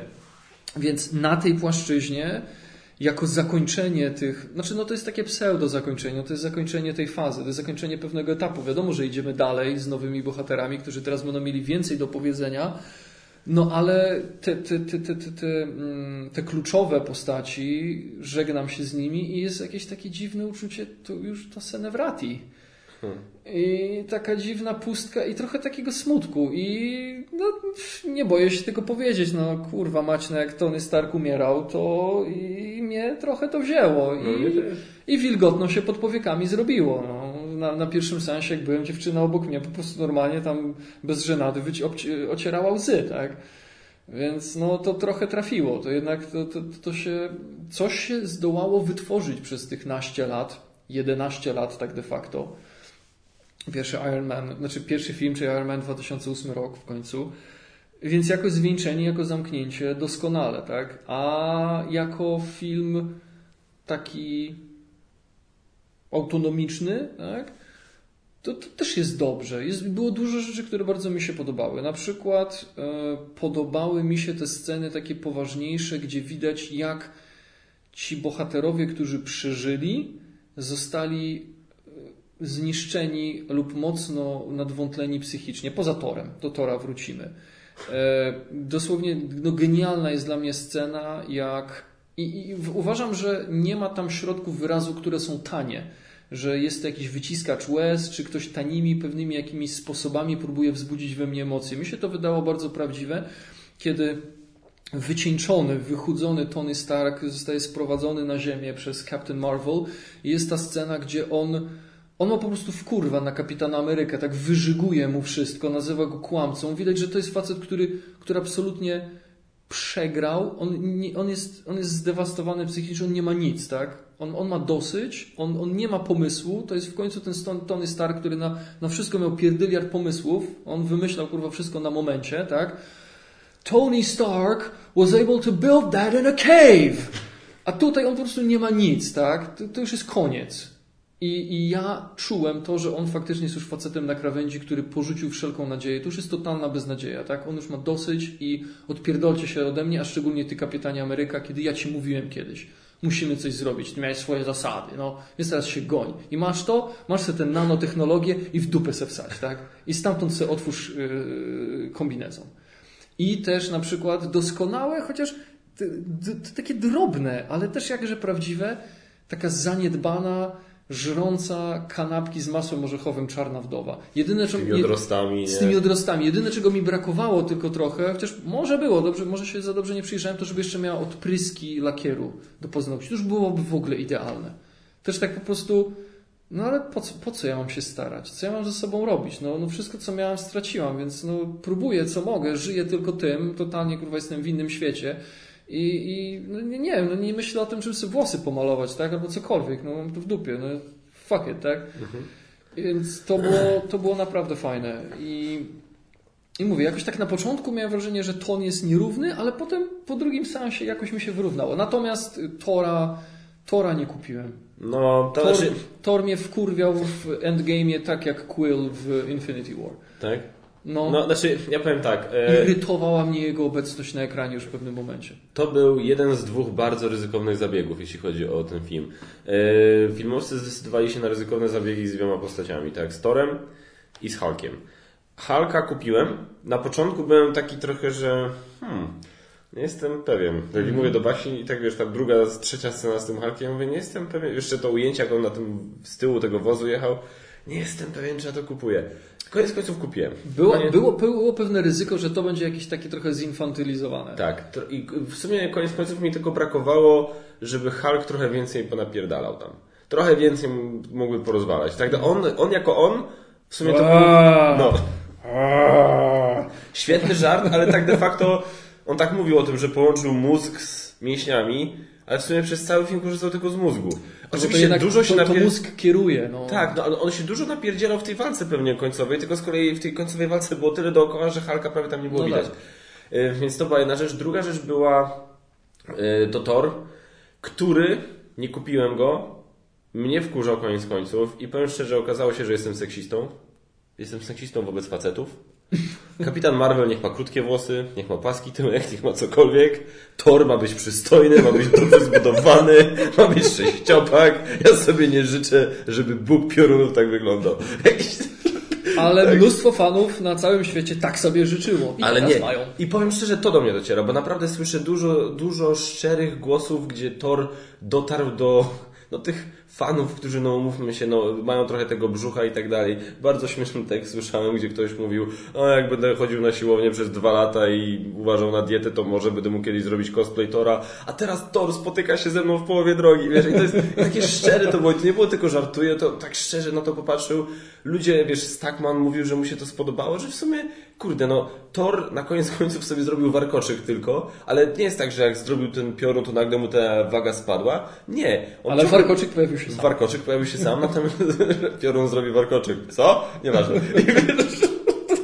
No, może, może ten, e, jak, czekaj, jak się nazywał ten, mm, e, ten krasnolud, który e, zrobił Stormbreakera? Peter Dinklage. Peter Dinklage. No nieważne, My... powinien był powiedzieć, bo on tam mówi, że w teorii jest nawet w stanie wezwać Bifrost i zapluć warkoczyk. Tak. Takim side, side quest. Ale wiesz, drobnym drukiem było Ale... na specyfikacji Stormbreakera i wiąże warkoczyki na brodzie. I, I on ten gruby tor i tak po prostu kopał tyłek, nie? I tak skopał dubsko. I dla mnie to, i, i powiem szczerze, to, o, ja rozumiem. Ja go osobiście nie kupiłem, mnie trochę wkurzał, ale rozumiem, że on mógł faktycznie w tej formie dotrzeć do wielu, wielu osób i w sumie mi się w tym momencie to podoba, ja to szanuję.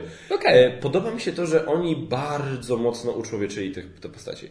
Gruby Thor, e, Hulk, który mówi normalnie i tak dalej Kapitan Ameryka, który prowadzi grupę wsparcia. Mm. Hawkeye, który wiadomo już co przeżywa, właśnie Czarna Wdowa, która tak jak mówisz, e, kapitan Iron Man. Który zostaje ojcem. zostaje ojcem, mieszka sobie nad jeziorem. Na maksa oczłowieczyli mm. ich. Teraz chciałem uczłowieczyć ich. E, chciałem nawiązać do tej sceny, o której powiedziałeś, że on się wkurza na Kapitana Amerykę. Ja tak sobie o tej scenie myślałem, że tak de facto w tej scenie kapitan Iron Man się bardzo mocno odsłonił emocjonalnie przed kapitanem.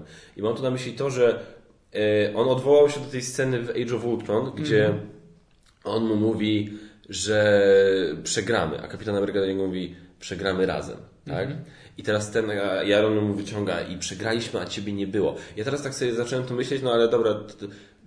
Po pierwsze uważam, że ci ludzie, którzy piszą te scenariusze są naprawdę, mają web na szyi, web na karku. Na karku. E, I wiesz, i, ma, i, i, i, i myślą nad takimi rzeczami i wiesz, ja tak sobie zacząłem to myśleć, no ale wiesz, teoretycznie to w Wakandzie był Kapitan Ameryka, był Thor, była Czarna Wdowa, więc w sumie zdecydowanie i Hulk, tylko jako Bruce Banner, więc w sumie większość Avengersów razem była w Wakandzie. To ty byłeś gdzieś indziej, tak? Mm. I dopiero jak sobie tak o tym zacząłem myśleć, to sobie, aha, dobra, mu chodzi o coś innego. Nie chodzi mu o to, że nie byliśmy razem, w sensie my jako Avengers, tylko mu chodzi o to, że ciebie nie było przy mnie kiedy ja Cię potrzebowałem. Mm. I to było I mi się przypomniało takie nawiązanie, bo zresztą ten film y, i scenarzyści o tym mówili wprost, że oni często w tym, y, w konstrukcji tego scenariusza nawiązywali do różnych motywów ze Star Treka. I to jest teraz coś, co ja powtarzam po moim tam innym kumplu, który jest wielkim fanatykiem Star Treka, więc może ktoś w komentarzach to jakoś większy kontekst, szerszy kontekst temu nada. Tam była ta przyjaźń między e, Spokiem i e, Kerkiem. Mhm. I, I tam była taka wymiana między nimi gdzie Kirk i Kirk powiedział, do, kiedy Spock się go zapytał coś tam w jakiejś tam sytuacji, nie, nie bałeś się, że Ale mówimy o starym Star Treku? Tak, tak o, starym, o starym Star Treku. I Kirk powiedział do Spocka, nie, nie bałem się, że umrę, bo ty byłeś przy mnie. Ja wiem, że dopóki ty jesteś przy mnie, to ja nie zginę. Co się potem, uwaga, spoiler dla Star Treka starego, co się potem ziściło, bo faktycznie jeden raz, kiedy Spoka nie było, wtedy właśnie zginął Kirk, tak? I mi się od razu tutaj przypomniało, że Iron Man miał po prostu się poczuł, był sam, tak? Nie miał swojego przyjaciela, z którym się pokłócił, z którym miał to wszystko, ale był sam bez niego i dlatego przegrał. I że to nie chodziło o to, że, że my jako Avengers, tylko jako ty, kuma, że to było takie bardzo osobiste, że on się na maksa odsłonił w tej scenie przed nim. No, no. I, I to, mi się, to mi się bardzo spodobało. I naprawdę cała masa takich różnych zabiegów. Hawkeye, ja pierdzie. Po pierwsze naprawdę Jeremy Renner to jest kur... tak zajebisty aktor. Naprawdę, on już w, tej, w tym trailerze, jak ja zobaczyłem, to ujęcie w trailerze, jak on się odwraca do Czarnej Wdowy, no to co gościu ma wypisane na twarzy, to tam, wiesz, to jest to, że jak było to ujęcie w trailerze, to ty nie wiedziałeś, tak, co się mm. stało z jego rodziną.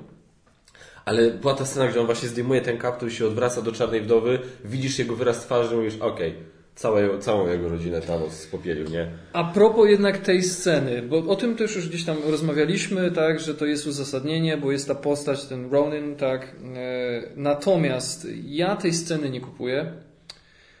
Nie to, że nie kupuje historii mhm. Hokaja.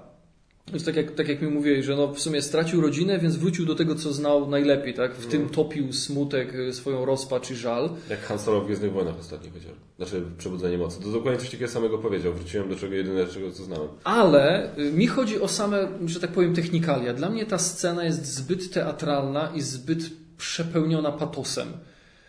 Bo on, wiesz, y, lata gdzieś tam po tych piętrach, zabija tych ludzi, na koniec oczywiście w deszczu, na środku ulicy, walczy z typem na miecze, no bo kurwa w Jakuzie to wszyscy biegają z mieczami, prawda? Policja ma to w ogóle wszystko w dupie. W Japonii, tak? W Japonii, gdzie jak coś się dzieje, to zaraz tam się zgłasza, nie to. Strzały, nie wiadomo co, wszyscy mają to w dupie, policji nie ma. I on w tym deszczu, na tym bazarze, teatralnie, jeszcze mówi trochę po japońsku, mówi trochę po angielsku, zabija tego, e, tego jakiegoś tam szefa jakuzy, teatralnie wyciera ostrze miecza w rękaw, stoi tak tyłem, jak na filmach anime. I ona do niego mówi, i on najpierw mówi do niej nie odwracając się, bo on wie, że ona tam stoi, i potem dopiero się odwraca, i potem dopiero ta scena nabiera jakiegoś człowieczeństwa. Jak dla mnie to było zbyt teatralne, takie. Właśnie w tym całym uczłowieczeniu, o którym mówisz, z którym tutaj się w pełni zgadzam, w całym uczłowieczeniu tego wszystkiego i, i, i w takiej powadze, to był dla mnie taki, taki trochę over the top, taki, taki Charlton Heston tej całości. Mi się to, mi się to nie podobało. Mi się, mi się to po prostu nie podobało. Wydaje mi się, że można to było zrobić inaczej. Jakoś trochę bardziej mrocznie, trochę bardziej w, w taki sposób e, przygaszony, żeby nadal oddać te emocje, to co w nim siedzi. Może nie wiem, że on siedzi, przegląda te trupy czy coś i ona tam wchodzi bez, bez tej całej teatralności. Ja tego nie kupiłem. Znaczy. Kupuję historię, ale ta scena była dla mnie za bardzo taka, no, no over the top. Znaczy ja to kupiłem, bo to, no, to jednak jest koniec końców film oparty na komiksie. No. I tam Okej, trochę okej. takiego czegoś jest przydatne. Zresztą umówmy się też, powiedzmy sobie jasno, ten film to mógłby się tak naprawdę nazywać nie Avengers Endgame, tylko Avengers Fan Service. Tak, po prostu, po prostu ilość tego wszystkiego i ilość przede wszystkim odniesień do komiksów, to jest wiesz, bo to jest tak każdy, tylko wszystkie filmy do tej, do tej pory bardzo wiesz, nawiązywały do komiksów, miały jakieś pomysły zaczerpnięte z komiksów, albo bardzo dużo odchodziły tak naprawdę od komiksów, więc miało się wrażenie, że komiksy były taką luźną inspiracją, tak? Na zasadzie, wiesz, Civil War, no zupełnie to inaczej wszystko przebiegło, tak? Wiesz, i, i, i, i teraz y, tutaj natomiast, okej, mimo wszystko, to ciągle w dalszym ciągu bardzo mocno i zupełnie inaczej to odbiegało, ale było tyle rzeczy, jak Kapitan Ameryka z Mjolnirem. O, jakie to było zajebiste! To było, no takie, takich, takiego aplauzu ja nie widziałem w kinie nigdy. No, Nigdy. Ja już byłem na takim, na takim e, seansie, że nie było, ale jak on to złapał, złapał Mjolnira i e, Thor krzyczy I knew it, tak? Wiedziałem. To ja tak patrzę, no, kurwa ja też. I bardzo mi się podobało. Najpierw to powiedział Joss Whedon, a ostatnio to ci scenarzyści potwierdzili, że Kapitan Ameryka od początku mógł wtedy tego Mjolnira podnieść, tylko Pewnie stwierdził, tak. że tego nie zrobi, No. bo wiesz, no mój kumpel Thor nie, no, nie chce To, to w ogóle była wtedy genialna scena, jak ten, on tak siedzi, ten Thor taki uśmiechnięty, ten młot delikatnie drgnął zaraz, od razu. Tak. Nie no i wiesz, jakby i, i właśnie Mjolnir, tak, stary Kapitan Ameryka przekazujący tarczę Samowi. E, wiesz, właśnie Kapitan Ameryka krzyczący, większość tych rzeczy ma związek z Kapitanem Ameryką. E, Kapitan Ameryka krzyczący Avengers Assemble. No. No. to jest tyle odniesień do komiksów, że po prostu jest miazga. I jeszcze właśnie, a propos Kapitana Ameryki, ja potwierdzam, przypominam, dla mnie największym zarzu- zarzutem, jaki ja miałem do Infinity War, jest taki, że Kapitan Ameryka moim zdaniem tam dostał za mało do roboty. Ja wiem, co ty mówisz, że ta każda postać miała swój film, ale ja mówię tylko i wyłącznie na, porównując go do tych innych głównych bohaterów też w Infinity War. Uważam, że w Infinity War Iron Man dostał dużo, uważam, że w Infinity War e, Thor dostał przecież bardzo dużo. Kapitan Ameryka gdzieś tam trochę na poboczu, nawet Hulk moim zdaniem był bardziej, tak. e, bardziej wykorzystany. No i tu nadrobili po bandzie, nie? Bo to było, oj, tutaj, tutaj dla fanów Kapitana Ameryki było dużo fantastycznych momentów. I jakby, i wiesz, i w ogóle, i te odniesienia do innych filmów, no po prostu tam, mówię, No nazbierało się. No to był, to był taki fab session już Tak. w którymś momencie. Tak. I ta końcowa walka, to było to, czego ja się obawiałem w przypadku Infinity no War. właśnie byłem ciekawy, jak ty to ocenisz, tą końcową walkę, kiedy ty mówisz, że tak ci się podobało, że tego nie było tam. E, A, no tak, tak. Wiesz co, bo ja, właśnie ja się obawiałem, że do Infinity War, wa- że właśnie Infinity War będzie już takim, takim trochę bezmyślnym fanservice, że wtłoczymy wszystkich w jedną scenę, żeby cała sala, żeby wszystkie geeki, wszyscy fani MCU mogli się kolektywnie spałować, tak? Tak. Tego tam nie było i uważam, że to było dobre, ponieważ tam trzeba było zbudować wątek Thanosa. Dokładnie tak. Więc Dokładnie. idealnym było to, że oni nie, za, nie zarzucili nas wszyscy kontra Thanos Bo to by było słabe, bo tam Thanos miał wygrać, tak? Koniec końców. Więc tam były te poszczególne wątki, które sprawiły, że oni nie byli razem i kiedy nie byli razem, no to przejebali z Kretesem, tak? A tutaj już na sam koniec, ja stwierdziłem, dobra, ja się rozsiadłem wygodniej. Dobra, kurwa, dawać. Jestem gotów, teraz jestem gotów, wszystko zniesę. I nawet Walkiria, która leciała na koniu ze skrzydłami, którego kurwa nie wiem skąd Nie wiem skąd wzięła. ona go wzięła. Nie wiem skąd ona go Nie wzięła. był na statku. Chyba, że nie wiem, trzymała go gdzieś na sakar czy, czy, czy coś, no, pod, do, aczkolwiek wydawało się, że wszystkie skrzydlate konie zginęły podczas walki wal, Z Helą. Walkirii z Helą. Wszystkich Walkirii, nie tylko tej Walkirii. W ogóle ta Walkiria podejrzewam, że ma jakieś swoje imię, a wszyscy o nią mówią Walkiria. No, Kiedy ona była jedną z wielu Walkirii. No tak. To tak jakby na każdego policjanta mówić policjant, a nie na przykład Tadeusz, Mariusz, no nieważne. Yy, W każdym razie, więc nawet to, tak? I chuj, już nawet zniosę to, że kapitan Marvel miała dostarczyć rękawice do yy, furgonetki, do vana yy, Antmana, to ustawiły się wszystkie babki. Taki lekki cringe to Eee, był. Był lekki cringe. Ja lekki sobie myślę, a cringe chuj, dobra, dopuszczam, Ja tak? mam pytanie, co, skąd ona wiedziała, co ona ma z tym zrobić? Ona centralnie wleciała prawie do tego tunelu. Tylko, że e, Thanos rzucił tym mieczem swoim, nie? Ona prawie, ona chciała z tym wlecieć z tą rękawicą do tego tunelu. Co To jest Captain Marvel, ona może wszystko. Aha, no, przepraszam. No. przepraszam. Mi tylko brakowało, żeby jeszcze zaraz obok ustawili się wszyscy czarnoskórzy bohaterowie, tylko wtedy okoje musiałaby przejść. Tak. Y, I wszyscy skośni. Y, Przez chwilę myślałem, że byłby to tylko Wong, ale Mantis też by dała radę. Tak. No, W no, sumie, no. w sumie Dave Bautista też ma takie trochę skośnawe oczy. A jakby miały być, jakby mieli być jacyś homoseksualni, to tylko y, reżyser z pierwszej sceny. Tak. Wsparcia, niestety. Który generalnie normalnie jest heteroseksualny. Tak, ma tak. tam żonę i, i chyba dwie, są jedna z jego córek, gra córkę Hokaja.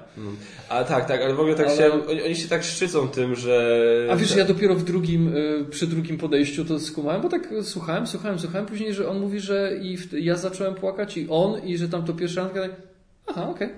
Ale nie, ale mi, ja, mi się podobało, że oni się teraz tym bardzo. Oni o tym wspominają czasami, komentują to, że to jest pierwszy, o, pierwsza openly gay postać y, w y, MCU, tak? Mhm. I tak. Tak, czy chcecie się tym chwalić, że po 11 latach, Tak. 22 filmach macie w końcu jakąś postać, która jest homoseksualistą i jest w jednej scenie? Tak, tak okej. To już trochę, no, trochę dalej poszli w drugiej części Deadpoola. No, tam to można się czymś szczycić, bo to Tak. drugi film i postać, która coś tam faktycznie robi. Tak? Tak, tutaj to jest... Ale co? Kto to był? No, y, ta. Negasonic Teenage Warhead. A racja, I dobra. ta jej tam przyjaciół, tam ta, no, jej dziewczyna, nie pamiętam jak się ta bohaterka nazywała. Też nie pamiętam. Okej, kumam. No. E, ale nie, no trochę mnie to rozbawiło. No tak, ten moment był trochę, był trochę cringy. E, ale ogólnie muszę powiedzieć, Kapitan Marvel też mi się podobała tutaj, naprawdę. I, mia, I miała taki moment, że właśnie też aż zrobiłem, jak e, Thanos jej dał z Baśki. Aha. Kochanie, pozdrawiam. E, I wiesz, a ona tylko tak się lekko uśmiechnęła, tak mówię, o, okej, dobra, to jest dobry Mi się moment. to trochę przypomniało, jak w Avengers bili się Thor z Iron Manem, kiedy Iron Man właśnie też wykurwił z Baśki, Basiu pozdrawiamy, Thorowi i Thor zrobił to dwa razy mocniej, zaraz potem. Gościowi, który jest zakuty w zbroję, nie? No. Aczkolwiek y, Captain, znaczy y, mi się w ogóle, ja nie wiem dlaczego, ale dla mnie ta scena była taka badass, że dwóch naprawdę największych kozaków w ekipie stoi przed sobą, jak oni się, y, na początku, jak się naradzają, co zrobić z tym, że chyba wykryli, gdzie jest Thanos, tak? E, czy tam jeszcze nie? No w każdym razie, nie, nie pamiętam dokładnie I, i była ta scena, gdzie Thor tak siedział z boku, siedział taki podkurwiony, nic nie mówił, nic nie mówił, w końcu podszedł i stanął, na, stanął przed Captain Marvel na tyle, że jak wyciągnął rękę, to ta ręka była tak trochę za nią, ściągnął ten, taki trochę tam zawiał włos, Tak. postawił, popatrzył na nią. I like this one. Czy nie, I like the new one. Nie, I like this one. I like this one. Czy, Tak, I, like, czy I like this new one. Kurde. Jakoś tak. No ale w każdym razie i ona tak się uśmiechnęła.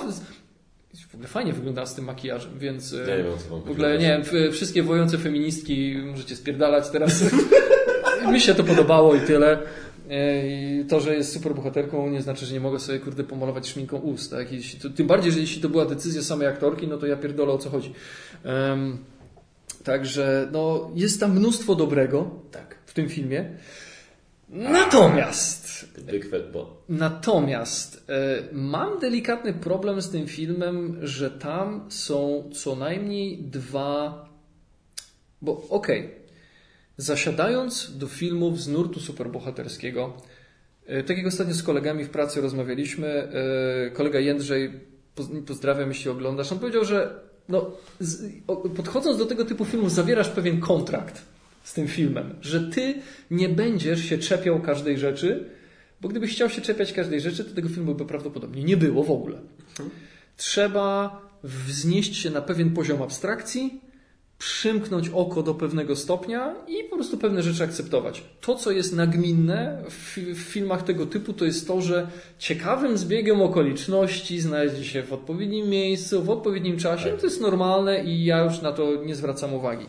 Natomiast w tym filmie były co najmniej dwie rzeczy, które bardzo mocno mi tak zaburzyły postrzeganie fabuły, bo to są dla mnie rzeczy, które są trochę, to jest dla mnie kasus Marsjanina.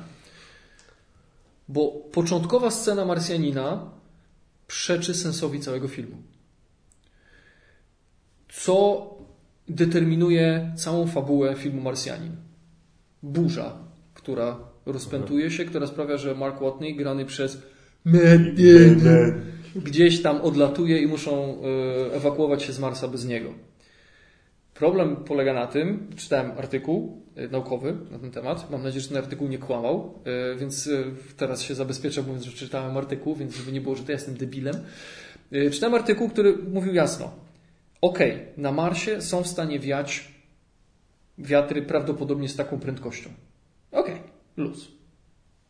Natomiast atmosfera Marsa jest dużo, dużo rzadsza od atmosfery Ziemi. Co sprawia, że wiatr, nawet wiejący z tą prędkością, nie niesie ze sobą takich mas powietrza, a tym samym nie ma takiej siły nośnej, takiej siły obalającej. Tak? Więc nawet wiatr wiejący z taką siłą na Marsie nie spowodowałby takich szkód. Nie wydarzyłoby się to, co się wydarzyło, co później zdeterminowało całą fabułę. Czyli de facto ta burza nie sprawiłaby, że Mark Watney został na Marsie, tak? Nie mamy filmu. No i teraz. Jedna z pierwszych scen yy, Infinity War, sam początek. Infinity War czy Przepraszam, Endgame, przepraszam, Endgame, Endgame. Yy, cała ekipa, oprócz tego Starka, który jest pod kroplówką, yy, wybiera się na planetę, którą Thanos zwał ogrodem i Thanos im mówi, że użył kamieni, żeby zniszczyć kamienie. Okej, okay. fair enough. Tylko później Hulk, Kapitan Ameryka i Iron Man przenoszą się do roku 2012 do Nowego Jorku. I każdy z nich ma zdobyć po jednym z kamieni, które są akurat w tym momencie w tym miejscu. No i Hulk udaje się do Przedwiecznej. No i w końcu zaczynają tam rozmawiać i Przedwieczna mówi mu, że kamienie nieskończoności są odpowiedzialne za tak naprawdę za czas, za to, że czas płynie. Czyli i tak jak ja rozumiem to, co próbuje przekazać Przedwieczna, jest to, że kamienie nieskończoności de facto w jakiś sposób determinują rzeczywistość, egzystencję i że muszą w niej być, żeby owa istniała. Bez nich nie ma nic. No to, no to jak mógł zniszczyć kamienie? No to co wtedy? To, to tam to działa, a tu nie? Poza tym, czy wyjęcie e, kamienia z jakiegoś kontinuum czasowego też nie zaburzy wszystkiego. Zwrócenie go w, w, w, tym samym momencie, to też co znaczy ten sam moment, tak? E, bo masz coś takiego, że musiałbyś zwrócić ten kamień dokładnie w tej samej, e, to się chyba nazywa, jest coś takiego chyba, teraz przepraszam, jeśli przekręcę, jest chyba coś takiego jak chron, jakoś tak, to jest, to jest taka najmniejsza możliwa cząstka czasu, Czyli to jest chyba coś na zasadzie jak punkt na płaszczyźnie, tak? Czyli płaszczyzność ma nieskończoną i składa się z nieskończonej liczby punktów. Punkt nie ma wymiaru, tak? Jest nieskończenie mały. Czyli musiałbyś odstawić kamień w nieskończenie małym punkcie czasu, żeby nie, zabierze, nie zaburzyć biegu, żeby chociażby nawet w jednej pierdyliardowej części sekundy nie brakowało kamienia w tej rzeczywistości, mhm. bo wtedy ta rzeczywistość się zawali. Tak? A tutaj tak no, rozjebał kamienie i tyle. A ona mówi, że kamienie tworzą rzeczywistość i, i, i, i determinują upływ czasu. Mhm. No, to, no to jak? Mógł w ogóle zniszczyć te kamienie, czy nie? On je nie do końca zniszczył. Po, po, powiedział, powiedział jedno kluczowe stwierdzenie w tej wypowiedzi i myślę, że też nie napisali tego bez powodu. Nie powiedział do końca gone czy coś tam, reduced to atoms. Czyli, że one ciągle są No ale powiedział, I use the stones to destroy the stones. Tak. Reduce them to atoms. No teraz pytanie, czy jest to dosłowne stwierdzenie, czy jest to y, metafora? Myślę, No że można metaforą powiedzieć- jest destroy, natomiast faktyczny stan tych kamieni jest taki, że zostały zredukowane do atomów. Czyli do takiego stanu, w którym nikt nie jest w stanie z nimi nic zrobić, może oprócz Antmana, a, ale ciągle są obecne w naszym. Tak, tylko teraz- będą na tylko- tej planecie Tylko teraz pytanie, czy, latać. teraz pytanie, czy każdy atom e, kamienia nieskończoności jest w, ma tę samą moc, co cały kamień nieskończoności, bo teraz pytanie, czy kamień nieskończoności składa się z atomów jednego rodzaju, jakiegoś minerału, którego nie znamy, czy składa się, czy jest to... No w ogóle wprowadzenie czegoś takiego No. prawdziwego jak atomy do czegoś tak mistycznego jak y, a kamienie nie- nieskończoności jest, no, No właśnie, no oczywiście. I, I teraz, bo tu mm, ja staram się nie wchodzić na taką płaszczyznę, że okej, to teraz mamy jakieś wydarzenie, ono się wydaje bez sensu i teraz na wszelkie możliwe sposoby będziemy szukali interpretacji. Ja mm, mm, dokończę. Szukali interpretacji, jak mogłoby to być, żeby to miało sens. Ja bazuję tylko na tym, co daje mi film. Tak? Nie, nie, nie, sięgam teraz do komiksów czy, czy, czy czegokolwiek innego, czy, No. czy moich przemyśleń, czy fizyki kwantowej. E, Bazuje tylko i wyłącznie na tym, co daje mi film, na wszelkich narzędziach, składnikach, które daje mi film i co ja mogę w swojej głowie z tego upichcić, jakie przemyślenia. Bazując na tym, co film mi daje, moja interpretacja jest taka, że to nie ma sensu. Jest pewna rzecz, którą jeszcze mógłbym Ci tutaj dopowiedzieć, ale to bym Ci zaspoilował trailer do Far From Home. No to go fuck yourself. No właśnie. E, druga rzecz, e, też dosyć mocno naciągana, i tu też się na tym bardzo zastanawiam, to jest. Znaczy, to jest trochę tak, jak było w pitch meeting, e, jak działa. e, So how does PIM, how does the coś tam shrinking tech work? Very inconsistently. E, Bo teraz tak, Scott Lang, czyli Ant-Man mówi, mamy 8 fiolek cząstki pyma. Znaczy ileś tam, tak? Nie, No. mamy po jednej dla każdego na podróż tam i z powrotem i dwie na te próby testowe, po czym niechcący odpala Jedno zmniejszanie i, i już jedna idzie się jebać. Więc zostaje jedna na test, który przeprowadza Hawkeye. Więc teraz każdy ma jedną fiolkę. Teraz jest druga sprawa. Ile cząstki pyma z takiej fiolki potrzeba na co? Bo z jednej strony na zejście w subatomową, y, wejście gdzieś w, jakimś innym, w jakimś innym czasie i powrót najwyraźniej schodzi cała jedna fiolka, ale na to, żeby potem na polu bitwy dowolnie się zmniejszać, zwiększać, popierdalać w różnych rozmiarach, potrzeba co? Też jednej? Tylko jest inne dawkowanie?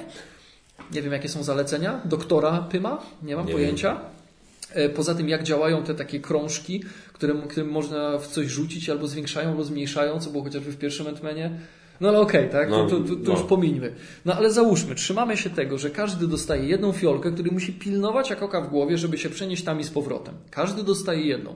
Po to Kapitan Ameryka i e, Iron Man muszą cofnąć się jeszcze dalej, muszą sobie zrobić czasową incepcję, żeby nakraść tego, bo im spierdolił jeden Tak. kamień, tak? I okej. No i w tym momencie jest scena, w której. Aha, i teraz co trzeba zrobić? Trzeba mieć skafander, który cię ochroni w jakiś tam sposób, tak? E, trzeba mieć fiolkę i trzeba mieć ten y, czasoprzestrzenny GPS, Tak. który wymyślił Tony Stark. Nie jest do końca powiedziane, jak to działa, ale podejrzewam, że no to pozwala ci dolecieć tam, gdzie trzeba. Czyli tak jak ten mechanizm zegarowy w, w powrocie do przeszłości. Podejrzewam, że też potraficie wyciągnąć, czyli namierzacie gdzieś tam za pomocą tego całego ustrojstwa, ale to jest niezbędne. Każdy miał jedno.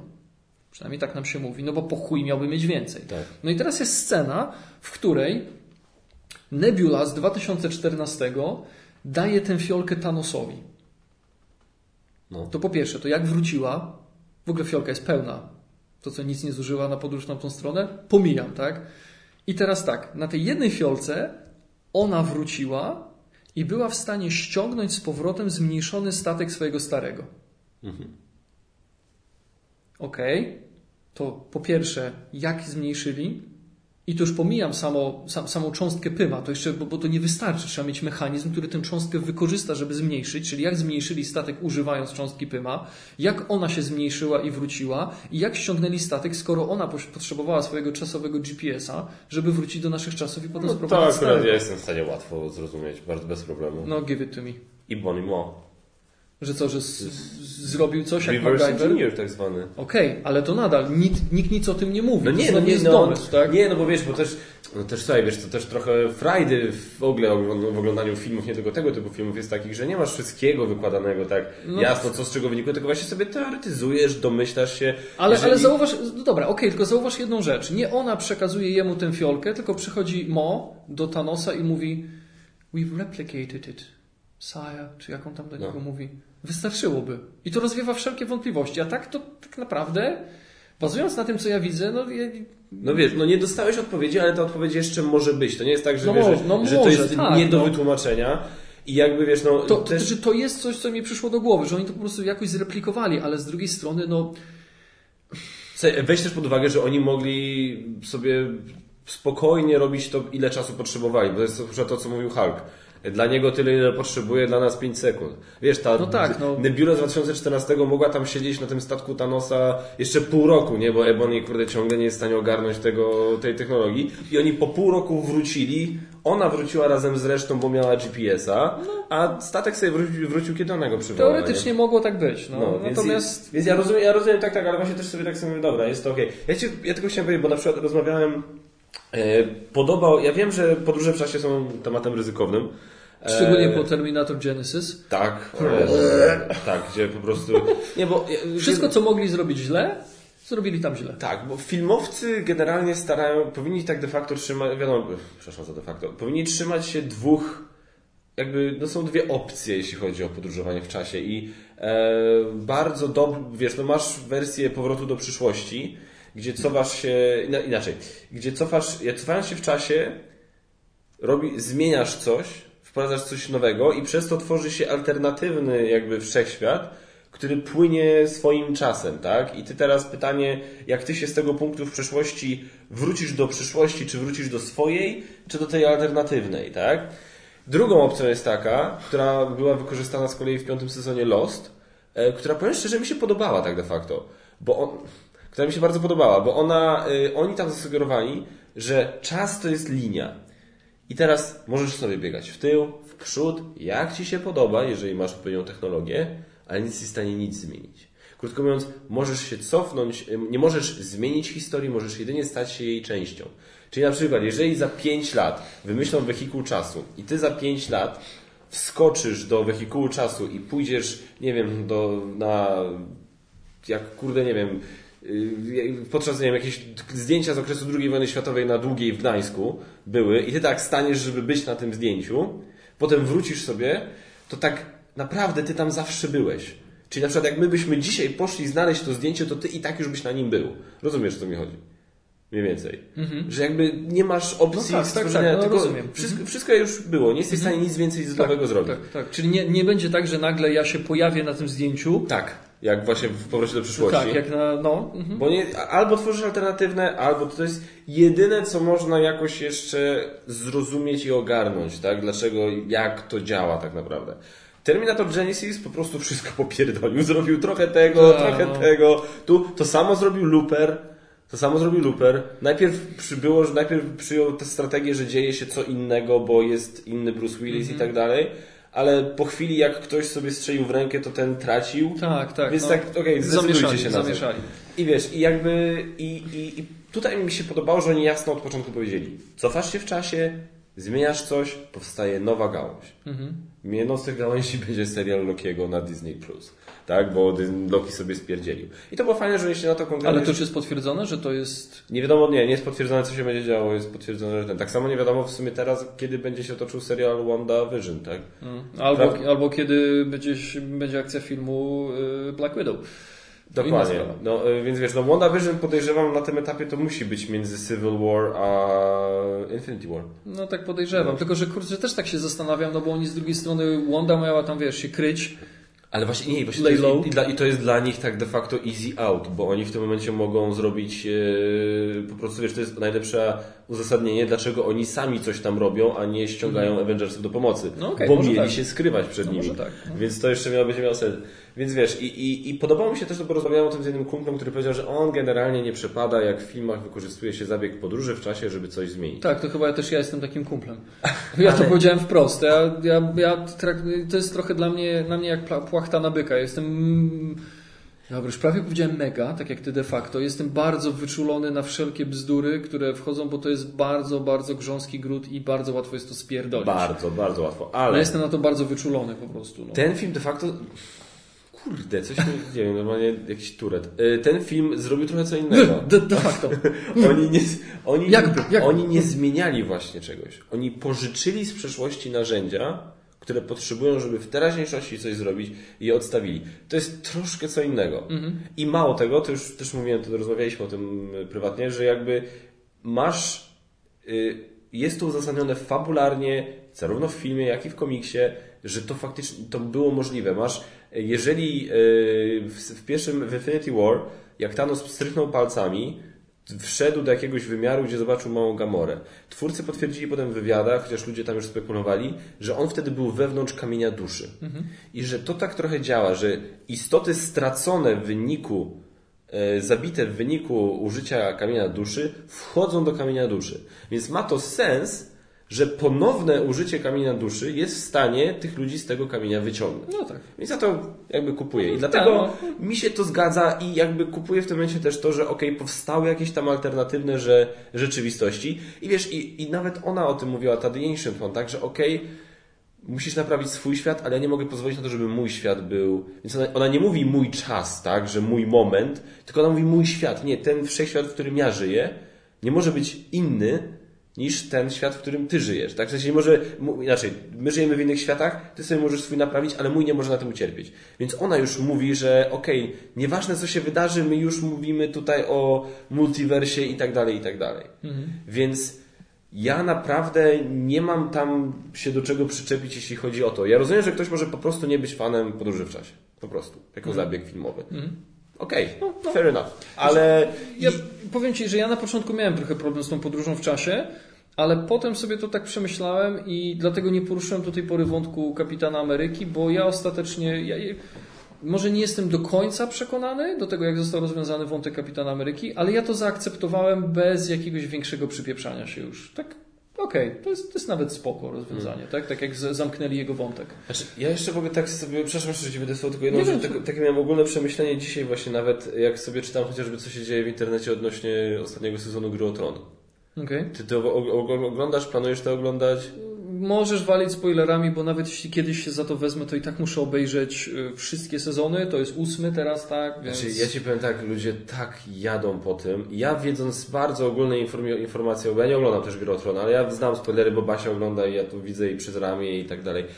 Ale ludzie tak jadą jak po prostu łysej kobyle nie, z tym ostatnim sezonem, bo faktycznie nawet na, na rzeczy, nawet biorąc pod uwagę rzeczy, które ja, wie, które ja wiem, to oni faktycznie robią jakieś takie kretyńskie zabiegi z postaciami, Wiesz, na zasadzie, wiesz, nawet, nawet są wywiady z aktorami pokazane, gdzie jakiś aktor tam ją szydzi, tam character development, wiesz, na tej zasadzie tam, a chuj z tym, kogo to obchodzi.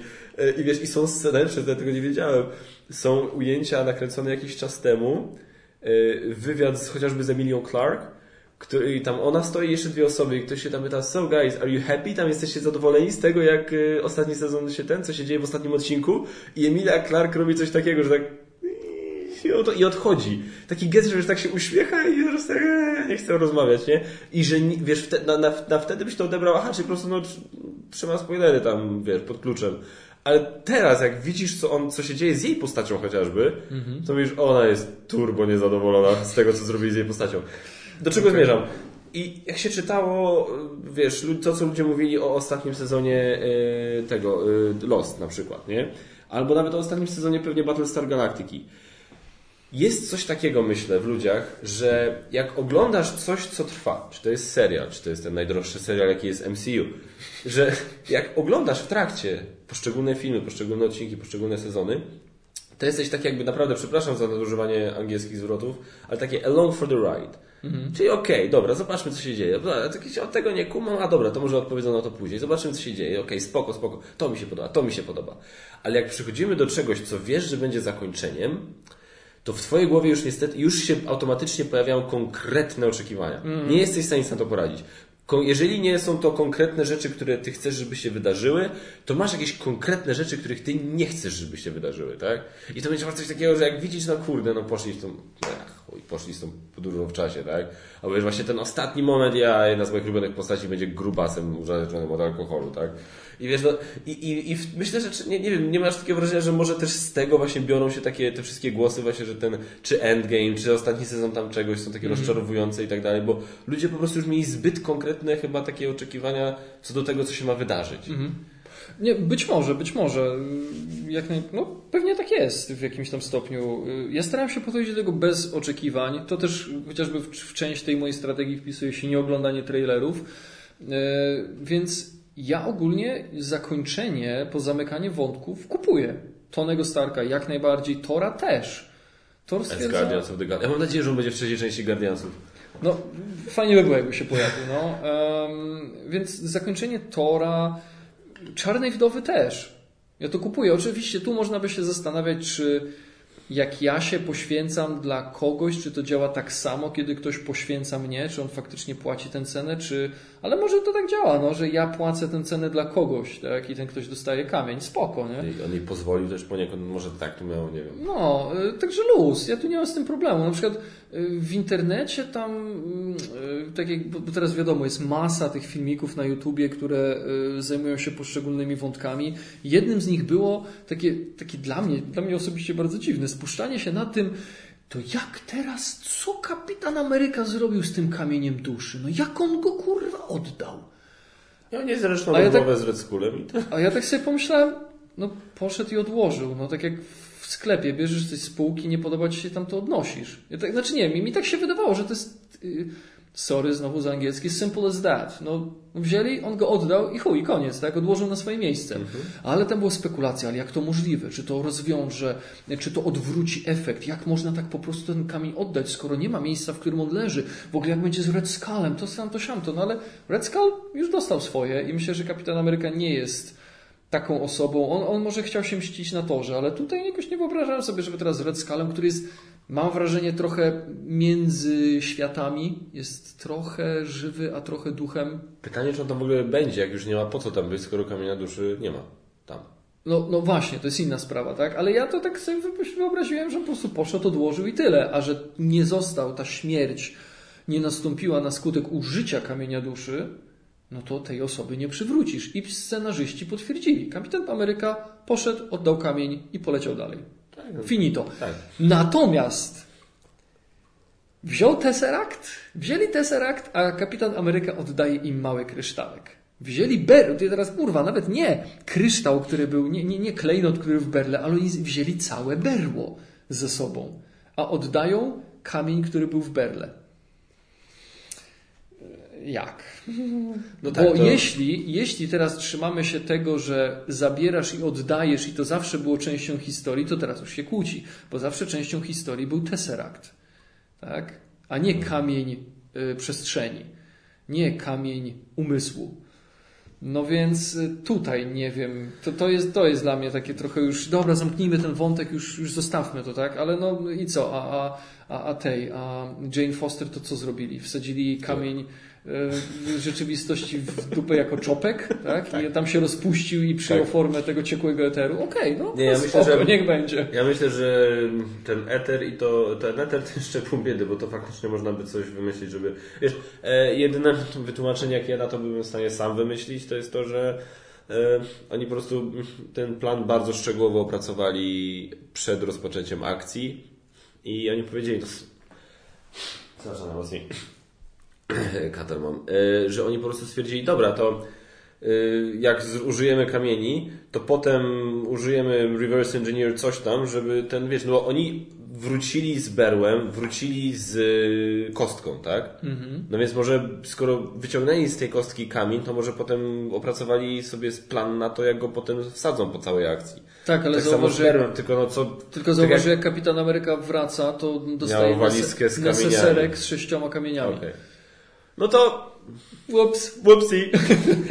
Ale się śmiałem sobie z Kubą, gadałem, że w sumie wiesz, że niby wątek Kapitana Ameryki zakończony. Zakończony pięknie. Nie powiem, że nie. Naprawdę mi się to podobało, wzruszyłem się.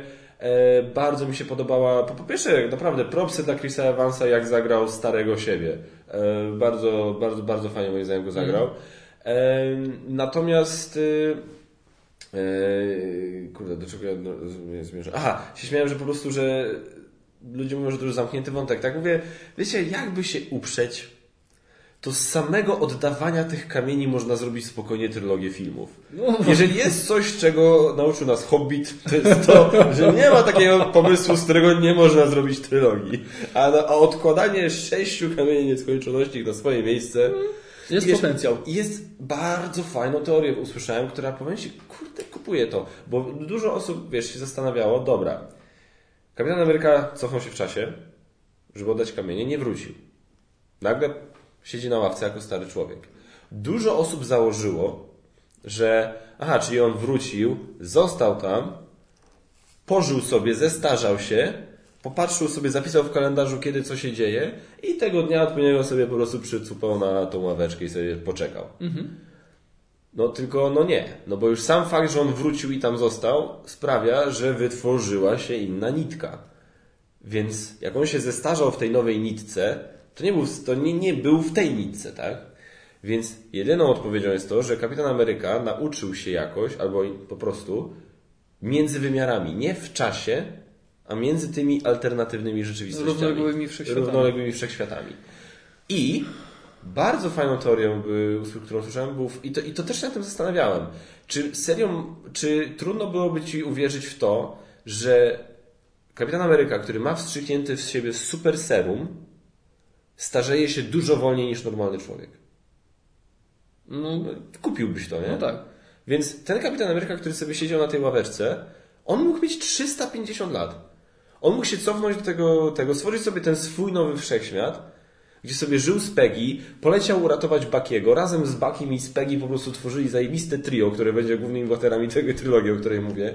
I wiesz, i, i, i wiesz, i, i po prostu... I masy spin-offów. Dokładnie. I ratowali świat i bawili, robili cokolwiek. Peggy umarła na starość, Baki w sumie nie, bo też tam miał wstrzyknięte przecież cokolwiek.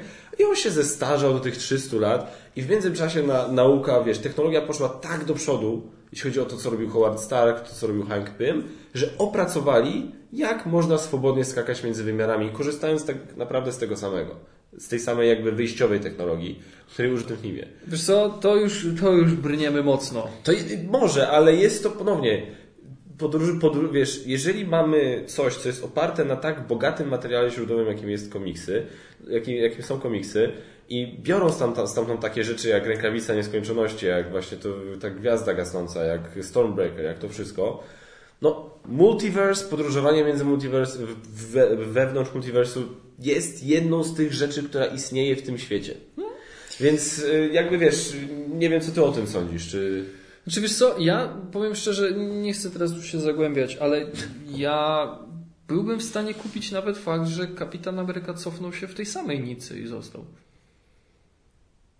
Jakby się uprzeć. Nie, nie, nie wydaje mi się, że on by sobie czymkolwiek zaprzeczał, bo po prostu przeżył dwa życia. Jedno pod lodem i potem drugie naprawdę się zestarzał i skończył. No ale wiesz, no, tylko w tym momencie to już powstaje cała masa różnych dziwnych rzeczy, typu, no wiesz, no Peggy miała męża, tak, którego nagle nie miała. Dlaczego nie miała? No to może, wiesz, no kurde, nosił fejkową brodę czy coś i on był tym mężem. W końcu Albo- była super agentką, no kurwa, mogła mieć, wiesz, tajnego męża. E, I jeszcze co było ciekawsze, A przecież Hawkeye chował swoją rodzinę przed wszystkimi, przed Avengersami, tak? Avengersi w Ultronie, w czasie Ultrona, Tony Stark mówi, e, to jest agentka, to są mali agenci. E, Wpadlibyśmy, tylko nie wiedzieliśmy, nie mieliśmy pojęcia, że istniejecie. to byłoby dobre. To, to, jeżeli to, byłoby, to byłaby prawda, to ja przy tej rozmowie, jak Peggy mówi do Kapitana Ameryki, słuchaj, mojej siostrze urodziła się taka słodka córeczka, nazywa się Sharon. A kapitan, tak, tak, no w ogóle nie, nigdy wcześniej nie miałem o pojęcia, nie, nie, nie widziałem się z nią, nie całowałem się z nią nigdy przecież, nic z tych rzeczy. Taka bardzo niezręczna rozmowa. A faktem jest. A no, a inna sprawa jest taka, że jak. że jak Steven Rogers, czyli kapitan Ameryka, się wybudził z lodu, jest ta scena, kiedy on odwiedza Peggy Carter w szpitalu, to ona już ma tak zaawansowaną demencję, że to nawet nie byłoby problemu, że ona ma męża, kapitana Amerykę i przychodzi do niej młody kapitan Ameryka. No, No. tylko, że tamten musiałby naprawdę bardzo Znaczy wiesz, inna kwestia, tam, tamten mógłby ją przygotować, tak? Ja No, za jakiś, no. jak będziesz bardzo stara, ja będę No, do ciebie przychodził. no. Także ja jestem w, stanie, jestem w stanie kupić obie te wersje. I to nawet się coś zgadza, jedna rzecz się jeszcze zgadza, na którą też ja nie wpadłem, no tylko ktoś inny zwrócił uwagę. Że Kapitan Ameryka podpierdziela cząstki Pyma z laboratorium Pyma, tak? Hank, Hanka, tak? Mhm. Hank Pym później wpada do biura SHIELD wkurwiony i krzyczy do Howarda Starga, czy ty próbujesz ukraść moje badania. Czasowo to się kompletnie nie zgadza, bo, bo to się wydarzyło w latach 70., a Hank Pym tam wchodził wkurzony trochę później, tak? 80 jakoś, no. Ale No byłoby to już, to... Tam to już było raczej bardziej już działania hydry, wydaje mi się. Tak. Myślę, że tak, No. ale, ale wiesz? Natomiast jest jeszcze jedna rzecz, która no to już tak minimalnie, ale gdzieś cały czas mi siedzi z tyłu głowy, bo y, ta, ta, ta, ta mysz, która uratowała świat, tak. Y, Mnie tylko tam jedno gryzie, bo mm, oni oficjalnie uznają e, Scotta Langa za zaginionego na skutek y, stryknięcia Logicznie. Thanosa, tak? Tylko teraz jest jedna kwestia. Ktoś znalazł furgonetkę na dachu, Tak. W bagażniku kurwa dziwne urządzenie, które w momencie, kiedy znika połowa ludzkości, a na niebie biją się kosmici z ludźmi, latają statki kosmiczne, powinno wzbudzić pewne wątpliwości. Obok tej furgonetki stoi jakiś sprzęt. I teraz nie dzieje się byle co z tą furgonetką, ponieważ ta furgonetka jest odstawiona do magazynu, a w komórce magazynu jest tabliczka Lang. Czyli wiedzą, kto, ktoś, kto to tam odstawił, sprawdził, prawdopodobnie, nie wiem, może w środku było- prawo jazdy czy coś, ten ktoś odstawił ten samochód e, do jakiegoś magazynu pod nazwiskiem Lang. I oczywiście, no to mogło być tak, że przyjechali gliniarze, aczkolwiek nie wiem, czy to byłoby priorytetem gliniarzy, żeby odholowywać jakąś furgonetkę ze szczytu piętrowego parkingu. Ale okej, czyli wiadomo, że to jest własność Scotta Langa, tak? I w tym momencie Avengersi wiedzą, że jeden z ich ludzi, ktoś, kto na pewno mógłby się przydać, tak? no chociaż do czegokolwiek, tak? no bo jest jednym z tych nadludzi w pewien sposób, tylko bez tu żadnych skojarzeń z pewnymi ideologiami, nadludzie, podludzie, e, to ja na ich miejscu poruszyłbym niebo i ziemię, żeby się upewnić, czy on na pewno nie żyje. Czyli mając taki zasięg, jaki mieli Avengersi, bo pewnie korzystali z jakiejś bazy, Buzz Shield i, i, i, i Friday jako superkomputer mogła się włamać do każdej bazy. Jeśli gdzieś było odnotowane, że znaleziono furgonetkę Scotta Langa, to oni powinni o tym wiedzieć. Ja wiem, że już teraz może się za bardzo czepiam, tylko no, tak, mnie, tak mnie ciekawi to, że było wiadomo, że to jest Scotta Langa, że tam jest dziwny yy, jakiś sprzęt w środku, bo to jest ewidentne, bo to stało na, na, na zewnątrz, tak? Furgonetka była otwarta, ktoś to spakował, pozamykał, odstawił do magazynu, przyczepił tabliczkę Lang i koniec. A wszyscy myśleli, że on nie żyje i prędzej podejrzewałbym, że ściągną wszystkich i nie wiem, przez dwa lata będą próbowali tę maszynę uruchomić, wezwą wcześniej Bannera e, czy, czy, czy, czy, czy Tony'ego Starka, żeby im pomógł chociaż z tym, tak?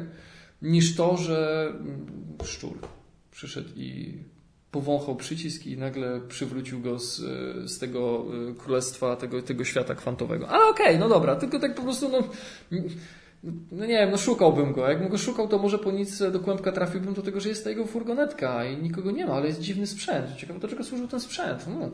Dlaczego No. był na, na szczycie dachu, tak? No, no ale to tam. To takie mniejsze, to już moje przypierdalanie się. No ale, no nie, no to akurat na to, na to nawet nie mam odpowiedzi, powiem szczerze, bo też się zastanawiałem. Ja tylko w ogóle chcę powiedzieć, że naprawdę Paul Rudd jest kapitalnym aktorem.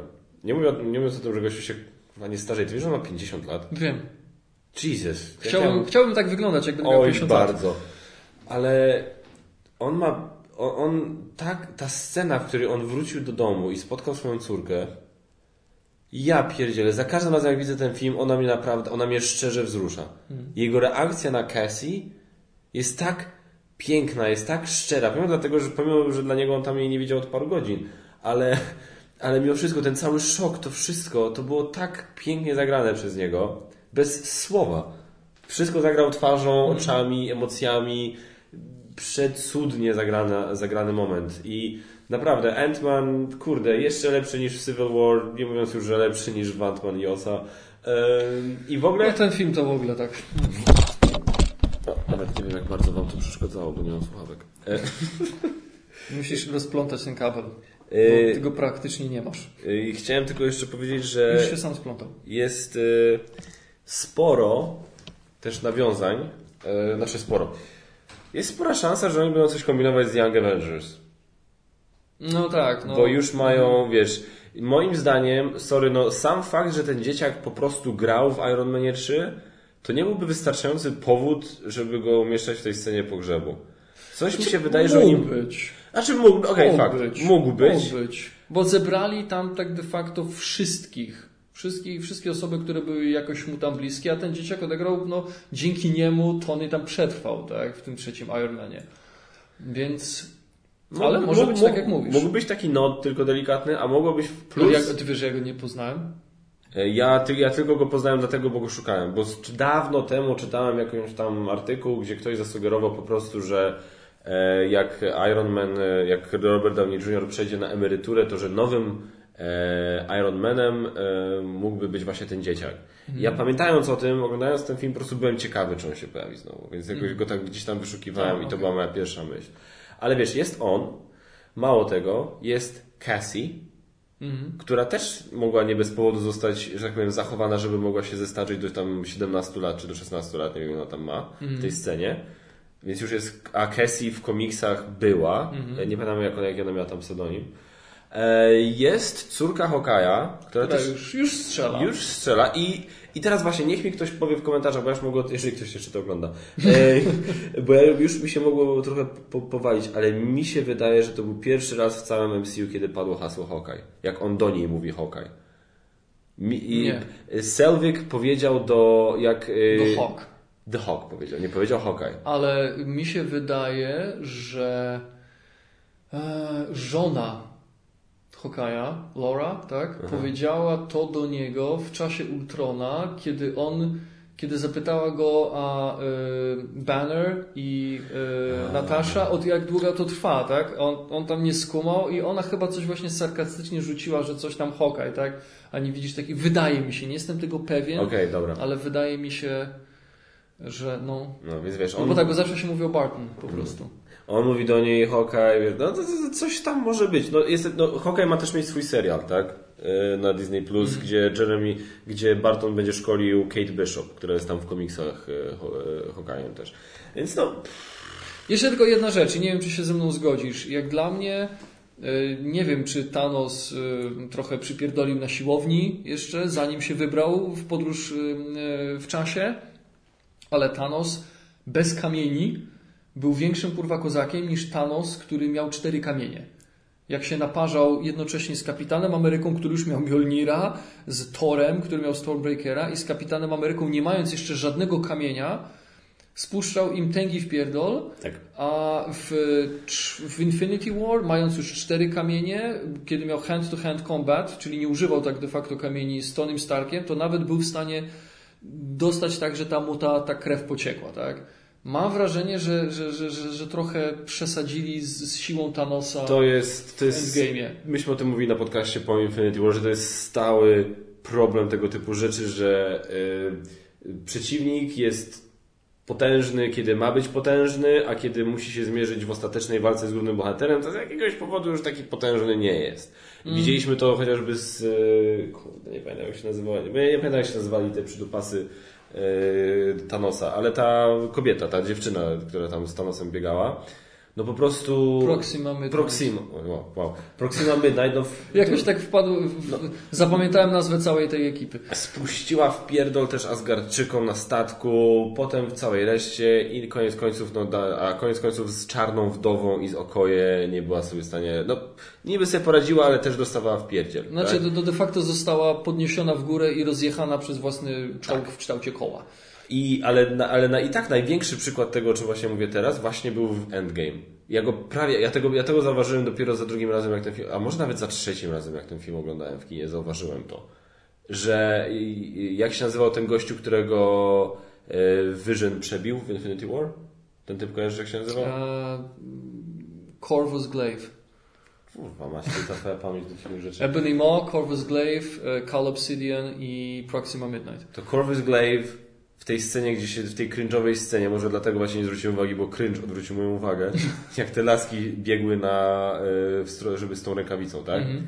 Eee, Corvus Glaive zginął momentalnie.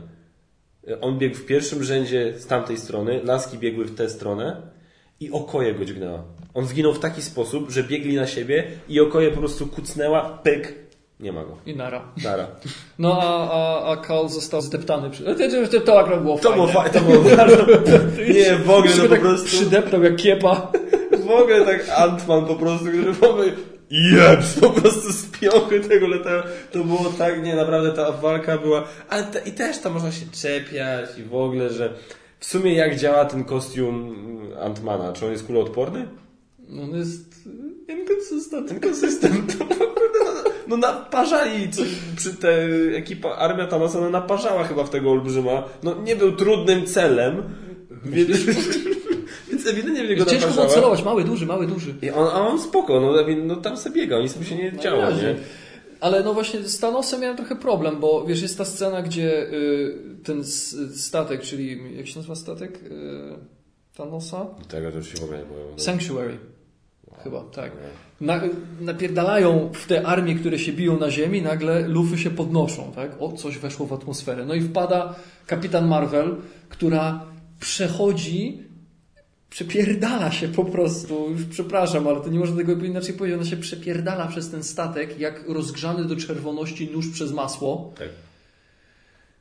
E, Po czym schodzi na ziemię i, i, i bije się z Thanosem jak równy z równym. Nie widać, żeby miała przewagę jakąkolwiek, a to jest w tym momencie chyba najbardziej overpowered bohater w całym MCU, tak? A, a Thanos jeszcze bez kamieni, bo dopiero w którymś momencie on łapie rękawicę, nie jest w stanie jej zacisnąć, bo ona tam trzyma mu rękę i on w końcu wyrywa kamień mocy, uderza ją, tak?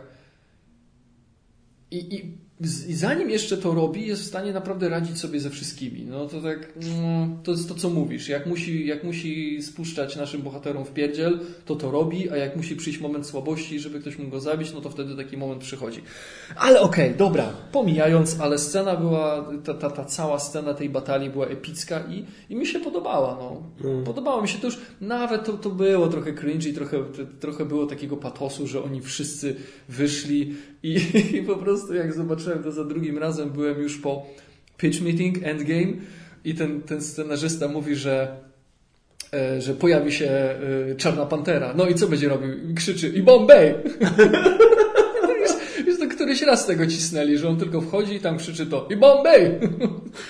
E, Bo tak de facto było. No wyszedł, krzyknął i tam nawet nie było Wakanda Forever. No nie, nie było. No nie było. E, więc nawet to i, i tak naprawdę, że no, tylko ta Wakanda bije się za ten nasz nieszczęsny świat. No, naprawdę nikt więcej. Nie zdążyli przyjechać. Oni, oni naprawdę, Man of Steel zebrał takie bęcki po prostu w internetach i wszędzie, że niewinni ludzie umierali. Oni się teraz tak pilnują, żeby każda bitwa była jak najdalej od cywilizacji, po prostu na jakimś zadupiu. Tak, tak, to jest tam przy bazie, to jest w ogóle tam jest las dookoła, czuła wody. Nikogo tam nie ma. Nikogo. Tam na, nawet prądu nie ma. Nie, nie, po prostu... jest- Kanalizacja zapomnij, poczta nie dojeżdża. Afryka, y, y, tam wielka bitwa, ale to tylko w Wakandzie i tam tylko ci żołnierze, którzy tam są i tak, Tak, więc tak, nikt się więcej tam nie będzie bił. Naprawdę, już tak się po prostu strają z tym, żeby nie, broń Boże, nie, nie zginęli niewinni ludzie w wyniku tych działań. No, okej. Ja myślę, że to od Okej. momentu, kiedy próbowali spuścić atomówkę na Nowy Jork, Tony Stark zapobiegł, oni tak wtedy, a no to może jednak, Tak. no to uważajmy, to trzeba być ostrożnym, bo to rasi. Znaczy, no w ogóle, to źle, najgorzej.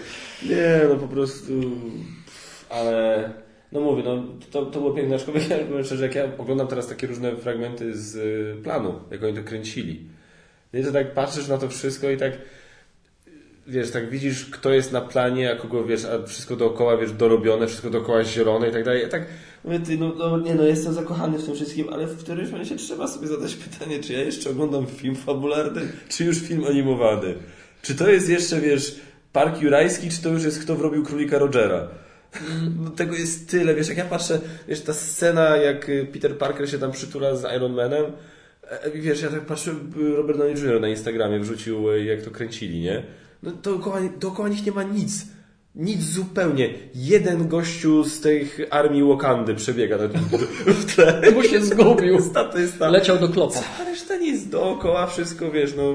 A Peter Parker ma ten swój dres taki z tymi, wiesz, odnośnikami, a, a Robert Downey Jr. też ma tam jakąś wersję tego kostiumu. Po prostu tak mówię, no to już jest, to już przestaje być pomału filmem fabularnym, tak? Ale wygląda zajebiście. Ale nie no, wygląda zajebiście. Tak, tak, no bo jeśli chodzi o tę, o tę stronę wizualną, no to nie można się do niczego przeczepić. Aczkolwiek w ogóle widziałem filmik, gdzie gościu, który y, ma swój kanał, zajmuje się bronią białą, y, zrobił sobie replikę Widziałem, to też miecza widziałem Thanosa. tego. I tam punktował, jakie to jest bez sensu, jakie to jest durne. No ale, ale wy, wyglądało to dosyć epicko, natomiast no, z praktycznego punktu widzenia to, to tym to nie dałoby się walczyć. No ale to już tam. Ja bym, ja bym chciał, żeby ta scena trwała dłużej. Ta scena była dla mnie lepsza niż, kurde, bitwa o Helmowy Jar. Naprawdę. Mówię zupełnie serio. To jest... For real, to, znaczy gdyby była dłuższa, może tak, gdyby była dłuższa, gdybym zobaczył jej więcej. Ona moim zdaniem była trochę za krótka, ale no, No nie, znaczy no dobra, to jest w ogóle inna kategoria trochę tak, realiów i, i typu bitwy, tak. ale no nadal Helmowy Jar, no nie no, Helmowy Jar dla mnie jest, jest, jest, jest uber epicki. Nawet już nie walka, nie, nie bitwa u, u, u bram e, Gondoru, która dla mnie była już trochę za bardzo komputerowa, a jednak e, bitwa o Helmowy Jar jest dla mnie taka bardziej namacalna, taka, taka Okej. realistyczna. No, ale to nie o, nie o władcy dzisiaj. Nie widzi. W każdym razie, jakby nie było, yy, łezkę uroniłem i to nie mówię tego metaforycznie, naprawdę. Yy, coś się skończyło, no i zobaczymy, co będzie dalej. Jestem bardzo ciekaw, co teraz będzie w Far From Home. Czy Far From Home w ogóle jest jeszcze zakończeniem fazy trzeciej, czy już jest Kevin? Feige powiedział, że to jest takie ostateczne, to jest tak jakby epilog. Masz ostatni rozdział i masz epilog. Okej. No jestem, jestem ciekaw, tak jak już tam gdzieś mówiłem, Mysterio, mój drugi w kolejności ulubiony e, wróg Spidermana. E, Tylko, bo widziałem tam jakieś kadry i cały czas Mysterio jest e, bez e, klosza od lampy na głowie. A chciałbyś, żeby był. No, no chciałbym, żeby był. No chciałbym, żeby był.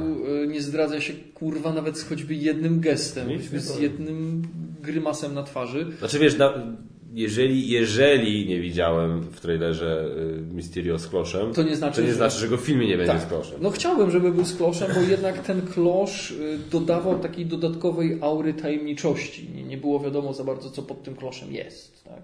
Że wiadomo, było bardzo brzydka twarz. On był zryty jakoś tam pod Wiesz co, to, to chyba w tych komiksach, które ja czytałem, to nie było co. A, dobra, tam też były inne różne inkarnacje tego Mysterio. No, Możliwe. No w każdym razie, no, jestem ciekaw, no i teraz y, y, pytań jest mnóstwo, tak? Pierwsze pytanie. I tu już też są spekulacje, bo zauważ, że jest ta narada wojenna i Okoje mówi, że są tam jakieś wstrząsy. I co z tym zrobimy? No to, co normalnie robimy ze wstrząsami, z trzęsieniami Ziemi. Nic nie będziemy robić. I się mówi, że takie rzeczy pojawiają się na różnych planetach. Co to oznacza? Bo ten wątek został totalnie ucięty. Nikt w żaden sposób do tego nie wrócił. E, Spekulacje takie dotyczące Ziemi są, że to jest ten Namor the Submariner, Tak. że będzie Atlantyda i tak dalej. Może, no ale jestem ciekaw, o co nam chodziło. No i Spider-Man, yy, Czarna Wdowa, film, kiedy będzie się dział. Nie chciałbym, żeby to było origin story. ale Takie, obawiam że- się, że będzie. Obawiam się, że zobaczymy w końcu Budapeszt. Znaczy, obawiam się. Znaczy, okej, fajnie było zobaczyć Budapeszt. Ja bym nie chciał zobaczyć, jak e, ona tam dopiero kończy tą szkołę baletowo-morderczą, bo jednak no, to tam była jeszcze gówniarą, tak? A Scarlett Johansson też już ma tam swoje na karku, więc obawiałbym się, że będą próbowali ją dziwnie, no to co kurwa, tacy młodzi jesteśmy. Nie chciałbym sytuacji, że będą musieli kogoś specjalnie jakoś mocno odmładzać. To się udało z Nickiem Fury e, w Captain Marvel, ale no nie chciałbym, żeby tutaj teraz jakoś odmładzali sztucznie e, Scarlett Johansson. No zobaczymy. No i Strażnicy Galaktyki, tak? Co z Gamorą? To jest bardzo fajny, sprytny sposób wymyślili, żeby przywrócić Gamorę jakby. To jest sprytny sposób, żeby wciągnąć ją z powrotem, albo no może nie tyle Gamorę, co Zoe Saldanę do, y, do trzeciej części Strażników Galaktyki. Podejrzewam, że sporo częścią wątku Strażników Galaktyki 3 będą poszukiwania Gamory.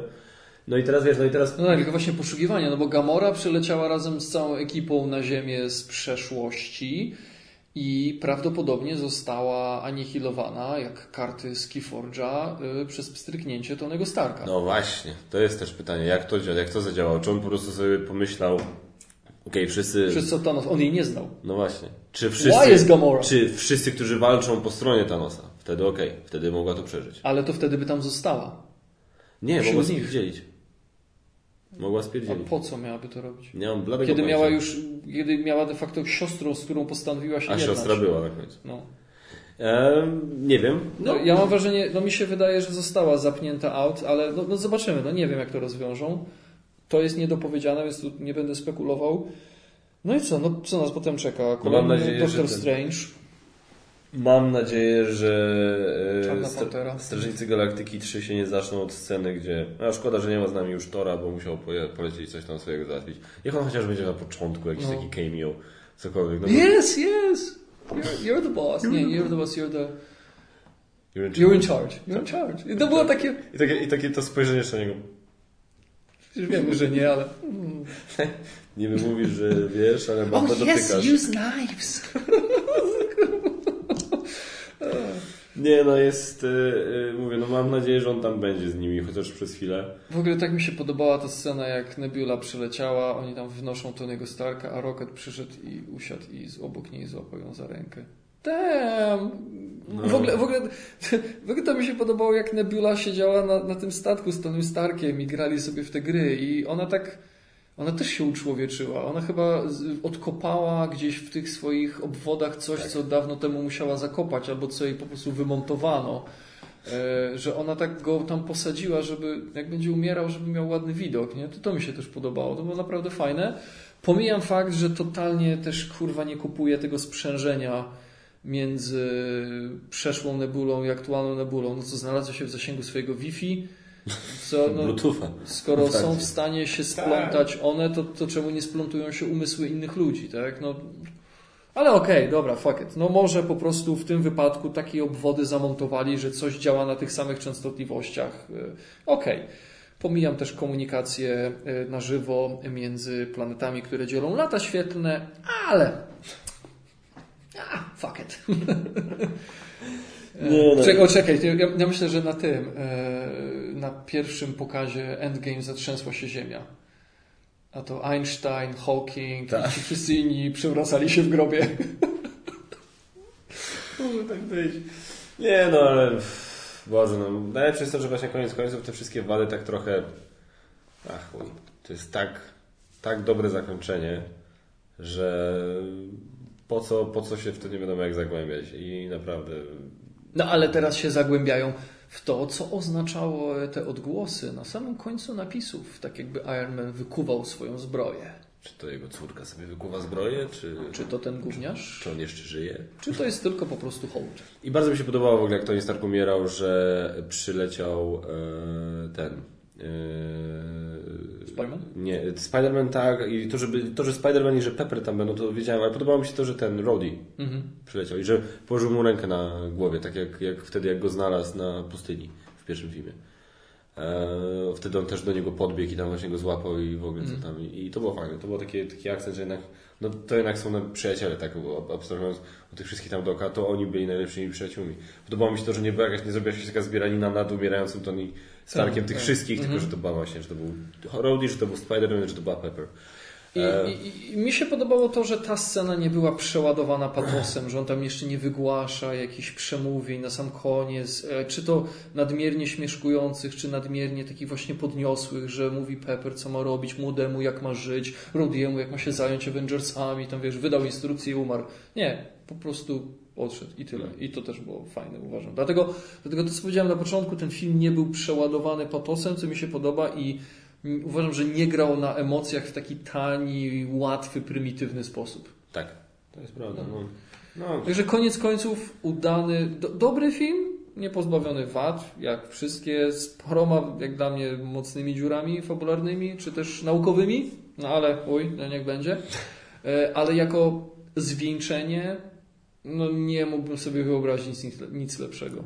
Wy się ostatnio oglądałem wywiad y, z Tomem Hollandem, jak już że zaczynają pomału promować. Trochę dziwne, bo tak trochę z wyprzedzeniem. y, Far From Home. I Tom Holland opowiadał o scenie pogrzebu Tony'ego Starka powiedział, że oni tak bardzo nie ufają Holandowi, jeśli chodzi o trzymanie gęby na kłódkę ze spoilerami. Oni podobno powiedzieli, że to jest scena ślubu. I on podobno wszedł na plan i tak wydał, hej, jak jest Robert? Dlaczego Roberta nie ma? No tak przy okazji. I w ogóle przy okazji już y, tego, jak oni się zebrali tam na tym domku, i chyba, znaczy śmierć Tonego Starka okay, była wzruszająca i to tam y, trochę mi się zwilżyły oczy, trochę mocno, ale jeszcze rozjebał mnie Happy Hogan. Gdzie on siedzi z młodą Starkową -hmm. i on nawet nie za dużo mówi, ale jego wyraz twarzy mówi straciłem przyjaciela i to był twój tata. I kurewsko mi go brakuje, ale nie mam jak ci o tym powiedzieć, bo ty jeszcze tego nie zrozumiesz, więc po prostu kupię ci tego cheeseburgera. Tam to była króciutka scena, ale ja po prostu on, y, John Favreau zajebiście, jak dla mnie to zagrał i oddał tym, tym, tym krótkim, tą krótką linijką tekstu, tak, tym, tym krótkim, no, krótką kwestią tak. i, i, i wyrazem twarzy gdzieś tam spojrzał w, w dal i tam widziałem, że to był, to jest ogromny ból i cierpienie, którego nie można, yy, z którym nie można tak się yy, odsłonić przed tym dzieckiem, tak, bo mhm. teraz to dziecko trzeba chronić, ono jest teraz takie ważne. Więc to też mi się cholernie podobało, więc te, te rzeczy zostały zrobione dobrze, więc całość została dobrze zakończona w odpowiedni sposób, więc po prostu y, nie będę tu mówił po francusku, bo mamy po polsku czapki z głów. Teraz się zachciało mówić po polsku. Dla braci. No bo po angielsku mówię całkiem dobrze, a po francusku nie chuja, więc y, są z polskim czasami też mam wątpliwości. Y, więc naprawdę czapki z głów dla braci Russo, to co zrobili, bo oni to przejęli, mając na, na koncie Kapitana Amerykę, przejęli y, Infinity War, przejęli tych wszystkich bohaterów, nie spierdolili ich. Nie. Trochę przedobrzono Quilla, no ale dobra, tu jeszcze mamy scenarzystów, tak? Y, przegięto tam Quilla, tu trochę Tora, ale nadal uważam, że wyciągnęli to, co najlepsze z tych wszystkich postaci. No, mimo iż każdy z nich pojawia się na chwilkę, tak? tak? Ale, ale są fajne akcenty, to, że się przedwieczna pojawia, tak? To, że to Hulk nie wpadł po prostu e, do, do, do tego sanktum, nie wziął e, tego, tego, wiesz, tego wisiorka z podstawki i nie, nie uciekł przez René Russo. Tak? René Russo. Natalie Portman. E, podobno to jednak była ta e, usunięta scena z Dark World. Tak? Tak. Że to nie, nie przyjechała. Ona podobno tylko nagrała dialog, jakiś tam linijkę dialogu. Że chce spodnie. Dokładnie. To jest to, co na nagraniu. Ale przynajmniej była, no dobra, okej, okay, tak, bo, bo wiem, że Natalie Portman tam nie miała chyba jakichś najlepszych doświadczeń. Eee, także no, no, no, fajne takie drobne akcenciki, że to się wszystko tak... No mówię, był to, ten fan service. To jest no, Avengers fan service no, po prostu, ale, ale dobra. Też go brakowało, żeby Odyn gdzieś tam mignął. O, no, o tego, tego mi akurat bardzo brakowało. Ja się tylko zastanawiam, czy, ja tak się zastanawiałem też tak naprawdę już na tym etapie, jak już trzeci raz ten film oglądam, że to już analizujesz wszystko. I tak wiesz, ja tak patrzę i naprawdę, i się już przyglądałem, w tej scenie pogrzebu, czy oni, a propos tego, co mówiłem wcześniej, czy to jest jeszcze film fabularny, czy już film animowany, czy oni tam wszyscy byli, w sensie, czy aktorzy wszyscy tam byli. Aha. Bo powiem Ci szczerze, mam grube podejrzenia, że Benedict Cumberbatch nie był. Mam wrażenie, że po prostu tak, tak kamera jeszcze tak przyjmuje, tak przy... za drugim razem to wyłapałem i za trzecim razem się skupiłem, mówię, jego twarz po prostu ani odrobi... żaden mięsień na jego twarzy nawet odrobinę nie drgnął. Okej, okay, jest to trochę że tak powiem, pasuje do postaci doktora Strange'a, mhm. ale on po prostu stoi, ta twarz jest kompletnie nieruchoma. Czyli myślisz, że go wstawili? Idealny materiał do nakajenia. Zwłaszcza, że Chris Pratt wrzucił e, filmik z planu. E, jak e, ten właśnie napisał nawet na Twitterze, że tego dnia wszyscy tam było mówione zero nagrywań, nikt nie ma nic nagrywać na wideo ale on stwierdził, że kurde, widzi tych wszystkich aktorów dookoła siebie, po prostu nie ma opcji, nie? I włączył kamerę i widać jak leci, ci zaraz to pokażę, jak skończymy nagrywać. I tam, wiesz, była, jest pokazane właśnie, wiesz, Don Cheadle, Elizabeth Olsen, wiesz, jak tam stoją sobie i gadają, Chris Hemsworth, e, by the way, długie włosy peruka, ale broda all real. E, wiesz, coś tam, Tom Holland, jak podbiega do Roberta Downey'a Jr. i przechadza się typek z fryzurą doktora Strange'a, tylko to ewidentnie nie jest Benedict Cumberbatch. Aha, czyli... I, ja, ja, ja, I potem oglądałem film jeszcze raz i zwróciłem uwagę, że Benedict Cumberbatch nie, oprócz jednego ujęcia z Wongiem nie jest ani razu na ekranie z kimkolwiek innym z obsady.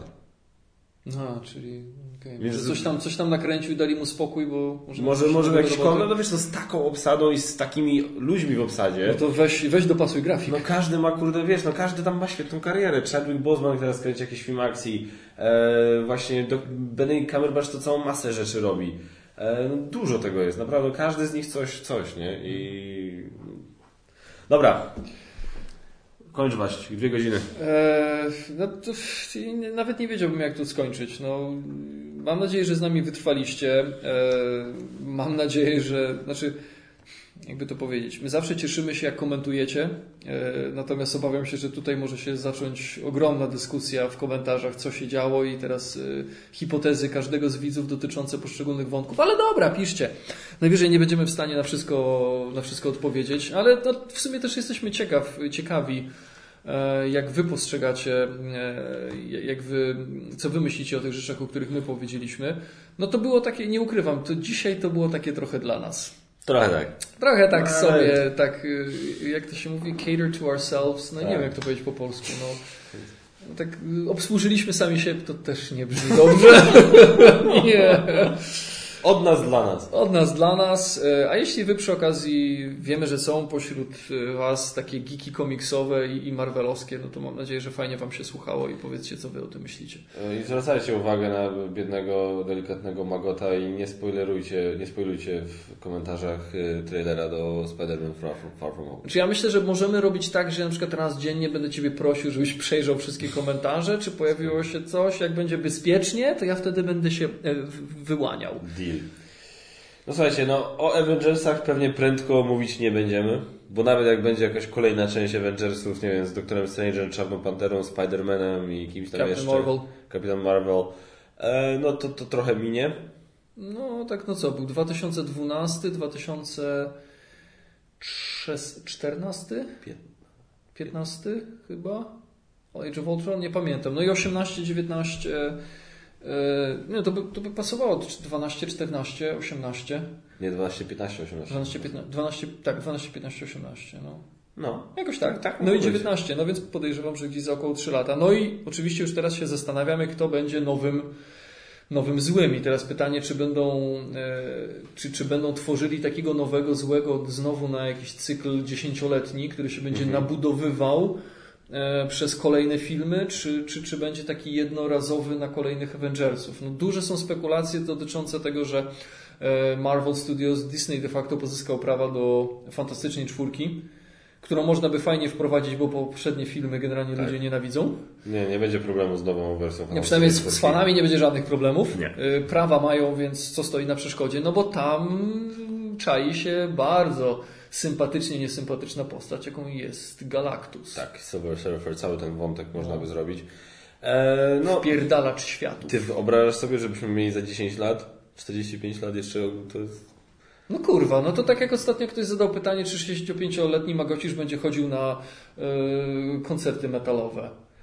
No nie będę teraz tutaj spoilował Q&A, ale no, Czemu nie? no kurwa, no, no, no tak. Nie, no, no tak, tak sobie myślę, nie, że po prostu że teraz kolejna rzecz po Thanosie miałaby być rozwiązana, jak ja będę miał 45 lat, nie? Zośka już pewnie nie będzie mieszkała z nami, mam nadzieję. No, spokojniej sobie na przykład zrobić maraton wszystkiego.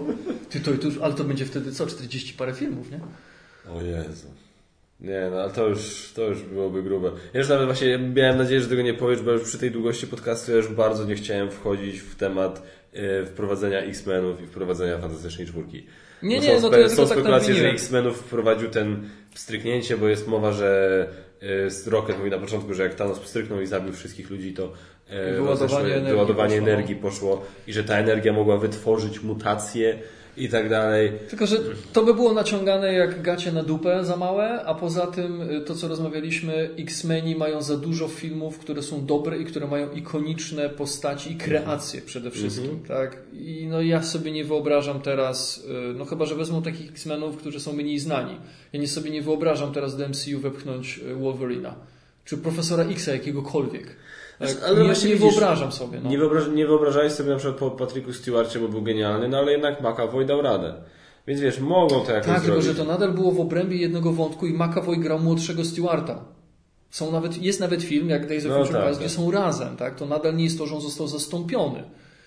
Została No, ale wprowadzona- teraz, no i teraz mogliby polecieć z McAvoyem. Znaczy wiesz, kwestia jest tak, nie byłoby to dla mnie właśnie naciągane. Dlatego, że McAvoy był profesorem X w latach 60 70 no. Znaczy, No, no nie. Swoją no, drogą to- była też ciekawa dyskusja, że e, tak, okej, Mac- X-Men First Class 60, e, Days of Future Past e, 70, Apocalypse 80, e, Dark Phoenix lata 90. Z jakiej paki ich ciągle grają McAvoy i Fassbender i ta cała ekipa? No wiesz, jak to było w Deadpoolu. You're going to see the professor. Stewart or McAvoy? These timelines are so No, confusing. 30 lat minęło, a oni nie Jak jeden tak bardzo. Ale nie, znaczy dla mnie to nie byłoby naciągane, to było ok, to jest dla mnie jak najbardziej do kupienia, że właśnie takie wyładowanie energii i ta fala, która się rozeszła, spowodowała u ludzi, u ludzi w kodzie DNA mutację. To ma sens. Spoko, Tylko ja tego nie chcę. tylko ja tego nie chcę, bo przede wszystkim to co, będziemy teraz czekać, aż te mutacje się wszystkie porobią i po- wiesz, to, to, to Nie. musiałoby potrwać, tak? Więc nie wiem, nie wiem jak oni to, jakoś to będą chcieli zrobić. Ja myślę, że tutaj właśnie by poszli w stronę multiversu po prostu. No, no to już też, to już też. Wtedy, może, wtedy dopiero. ryzykowne. Jeżeli wy myślicie, że z podróżami w czasie się wchodzi na grząski grunt. No. You ain't seen nothing yet. You ain't seen shit. No. Dobrze, Tak. tym zakończmy, bo to już naprawdę. Bardzo dobry film. Wam się na pewno fajnie słucha, pewnie słuchalibyście jeszcze chętnie przez Tak. godzinę, ale y, w, w naszej rzeczywistości jest 20 po 11 Okej. wieczorem, więc y, kończymy przyjęcie. Kończę, tak, trzeba do domu.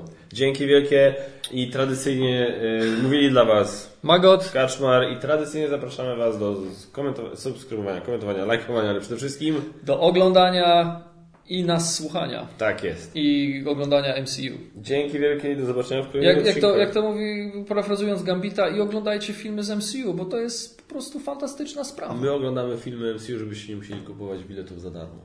Znaczy, na, na, Kupować za darmo. Dobra, koniec. Dzięki, na razie, cześć.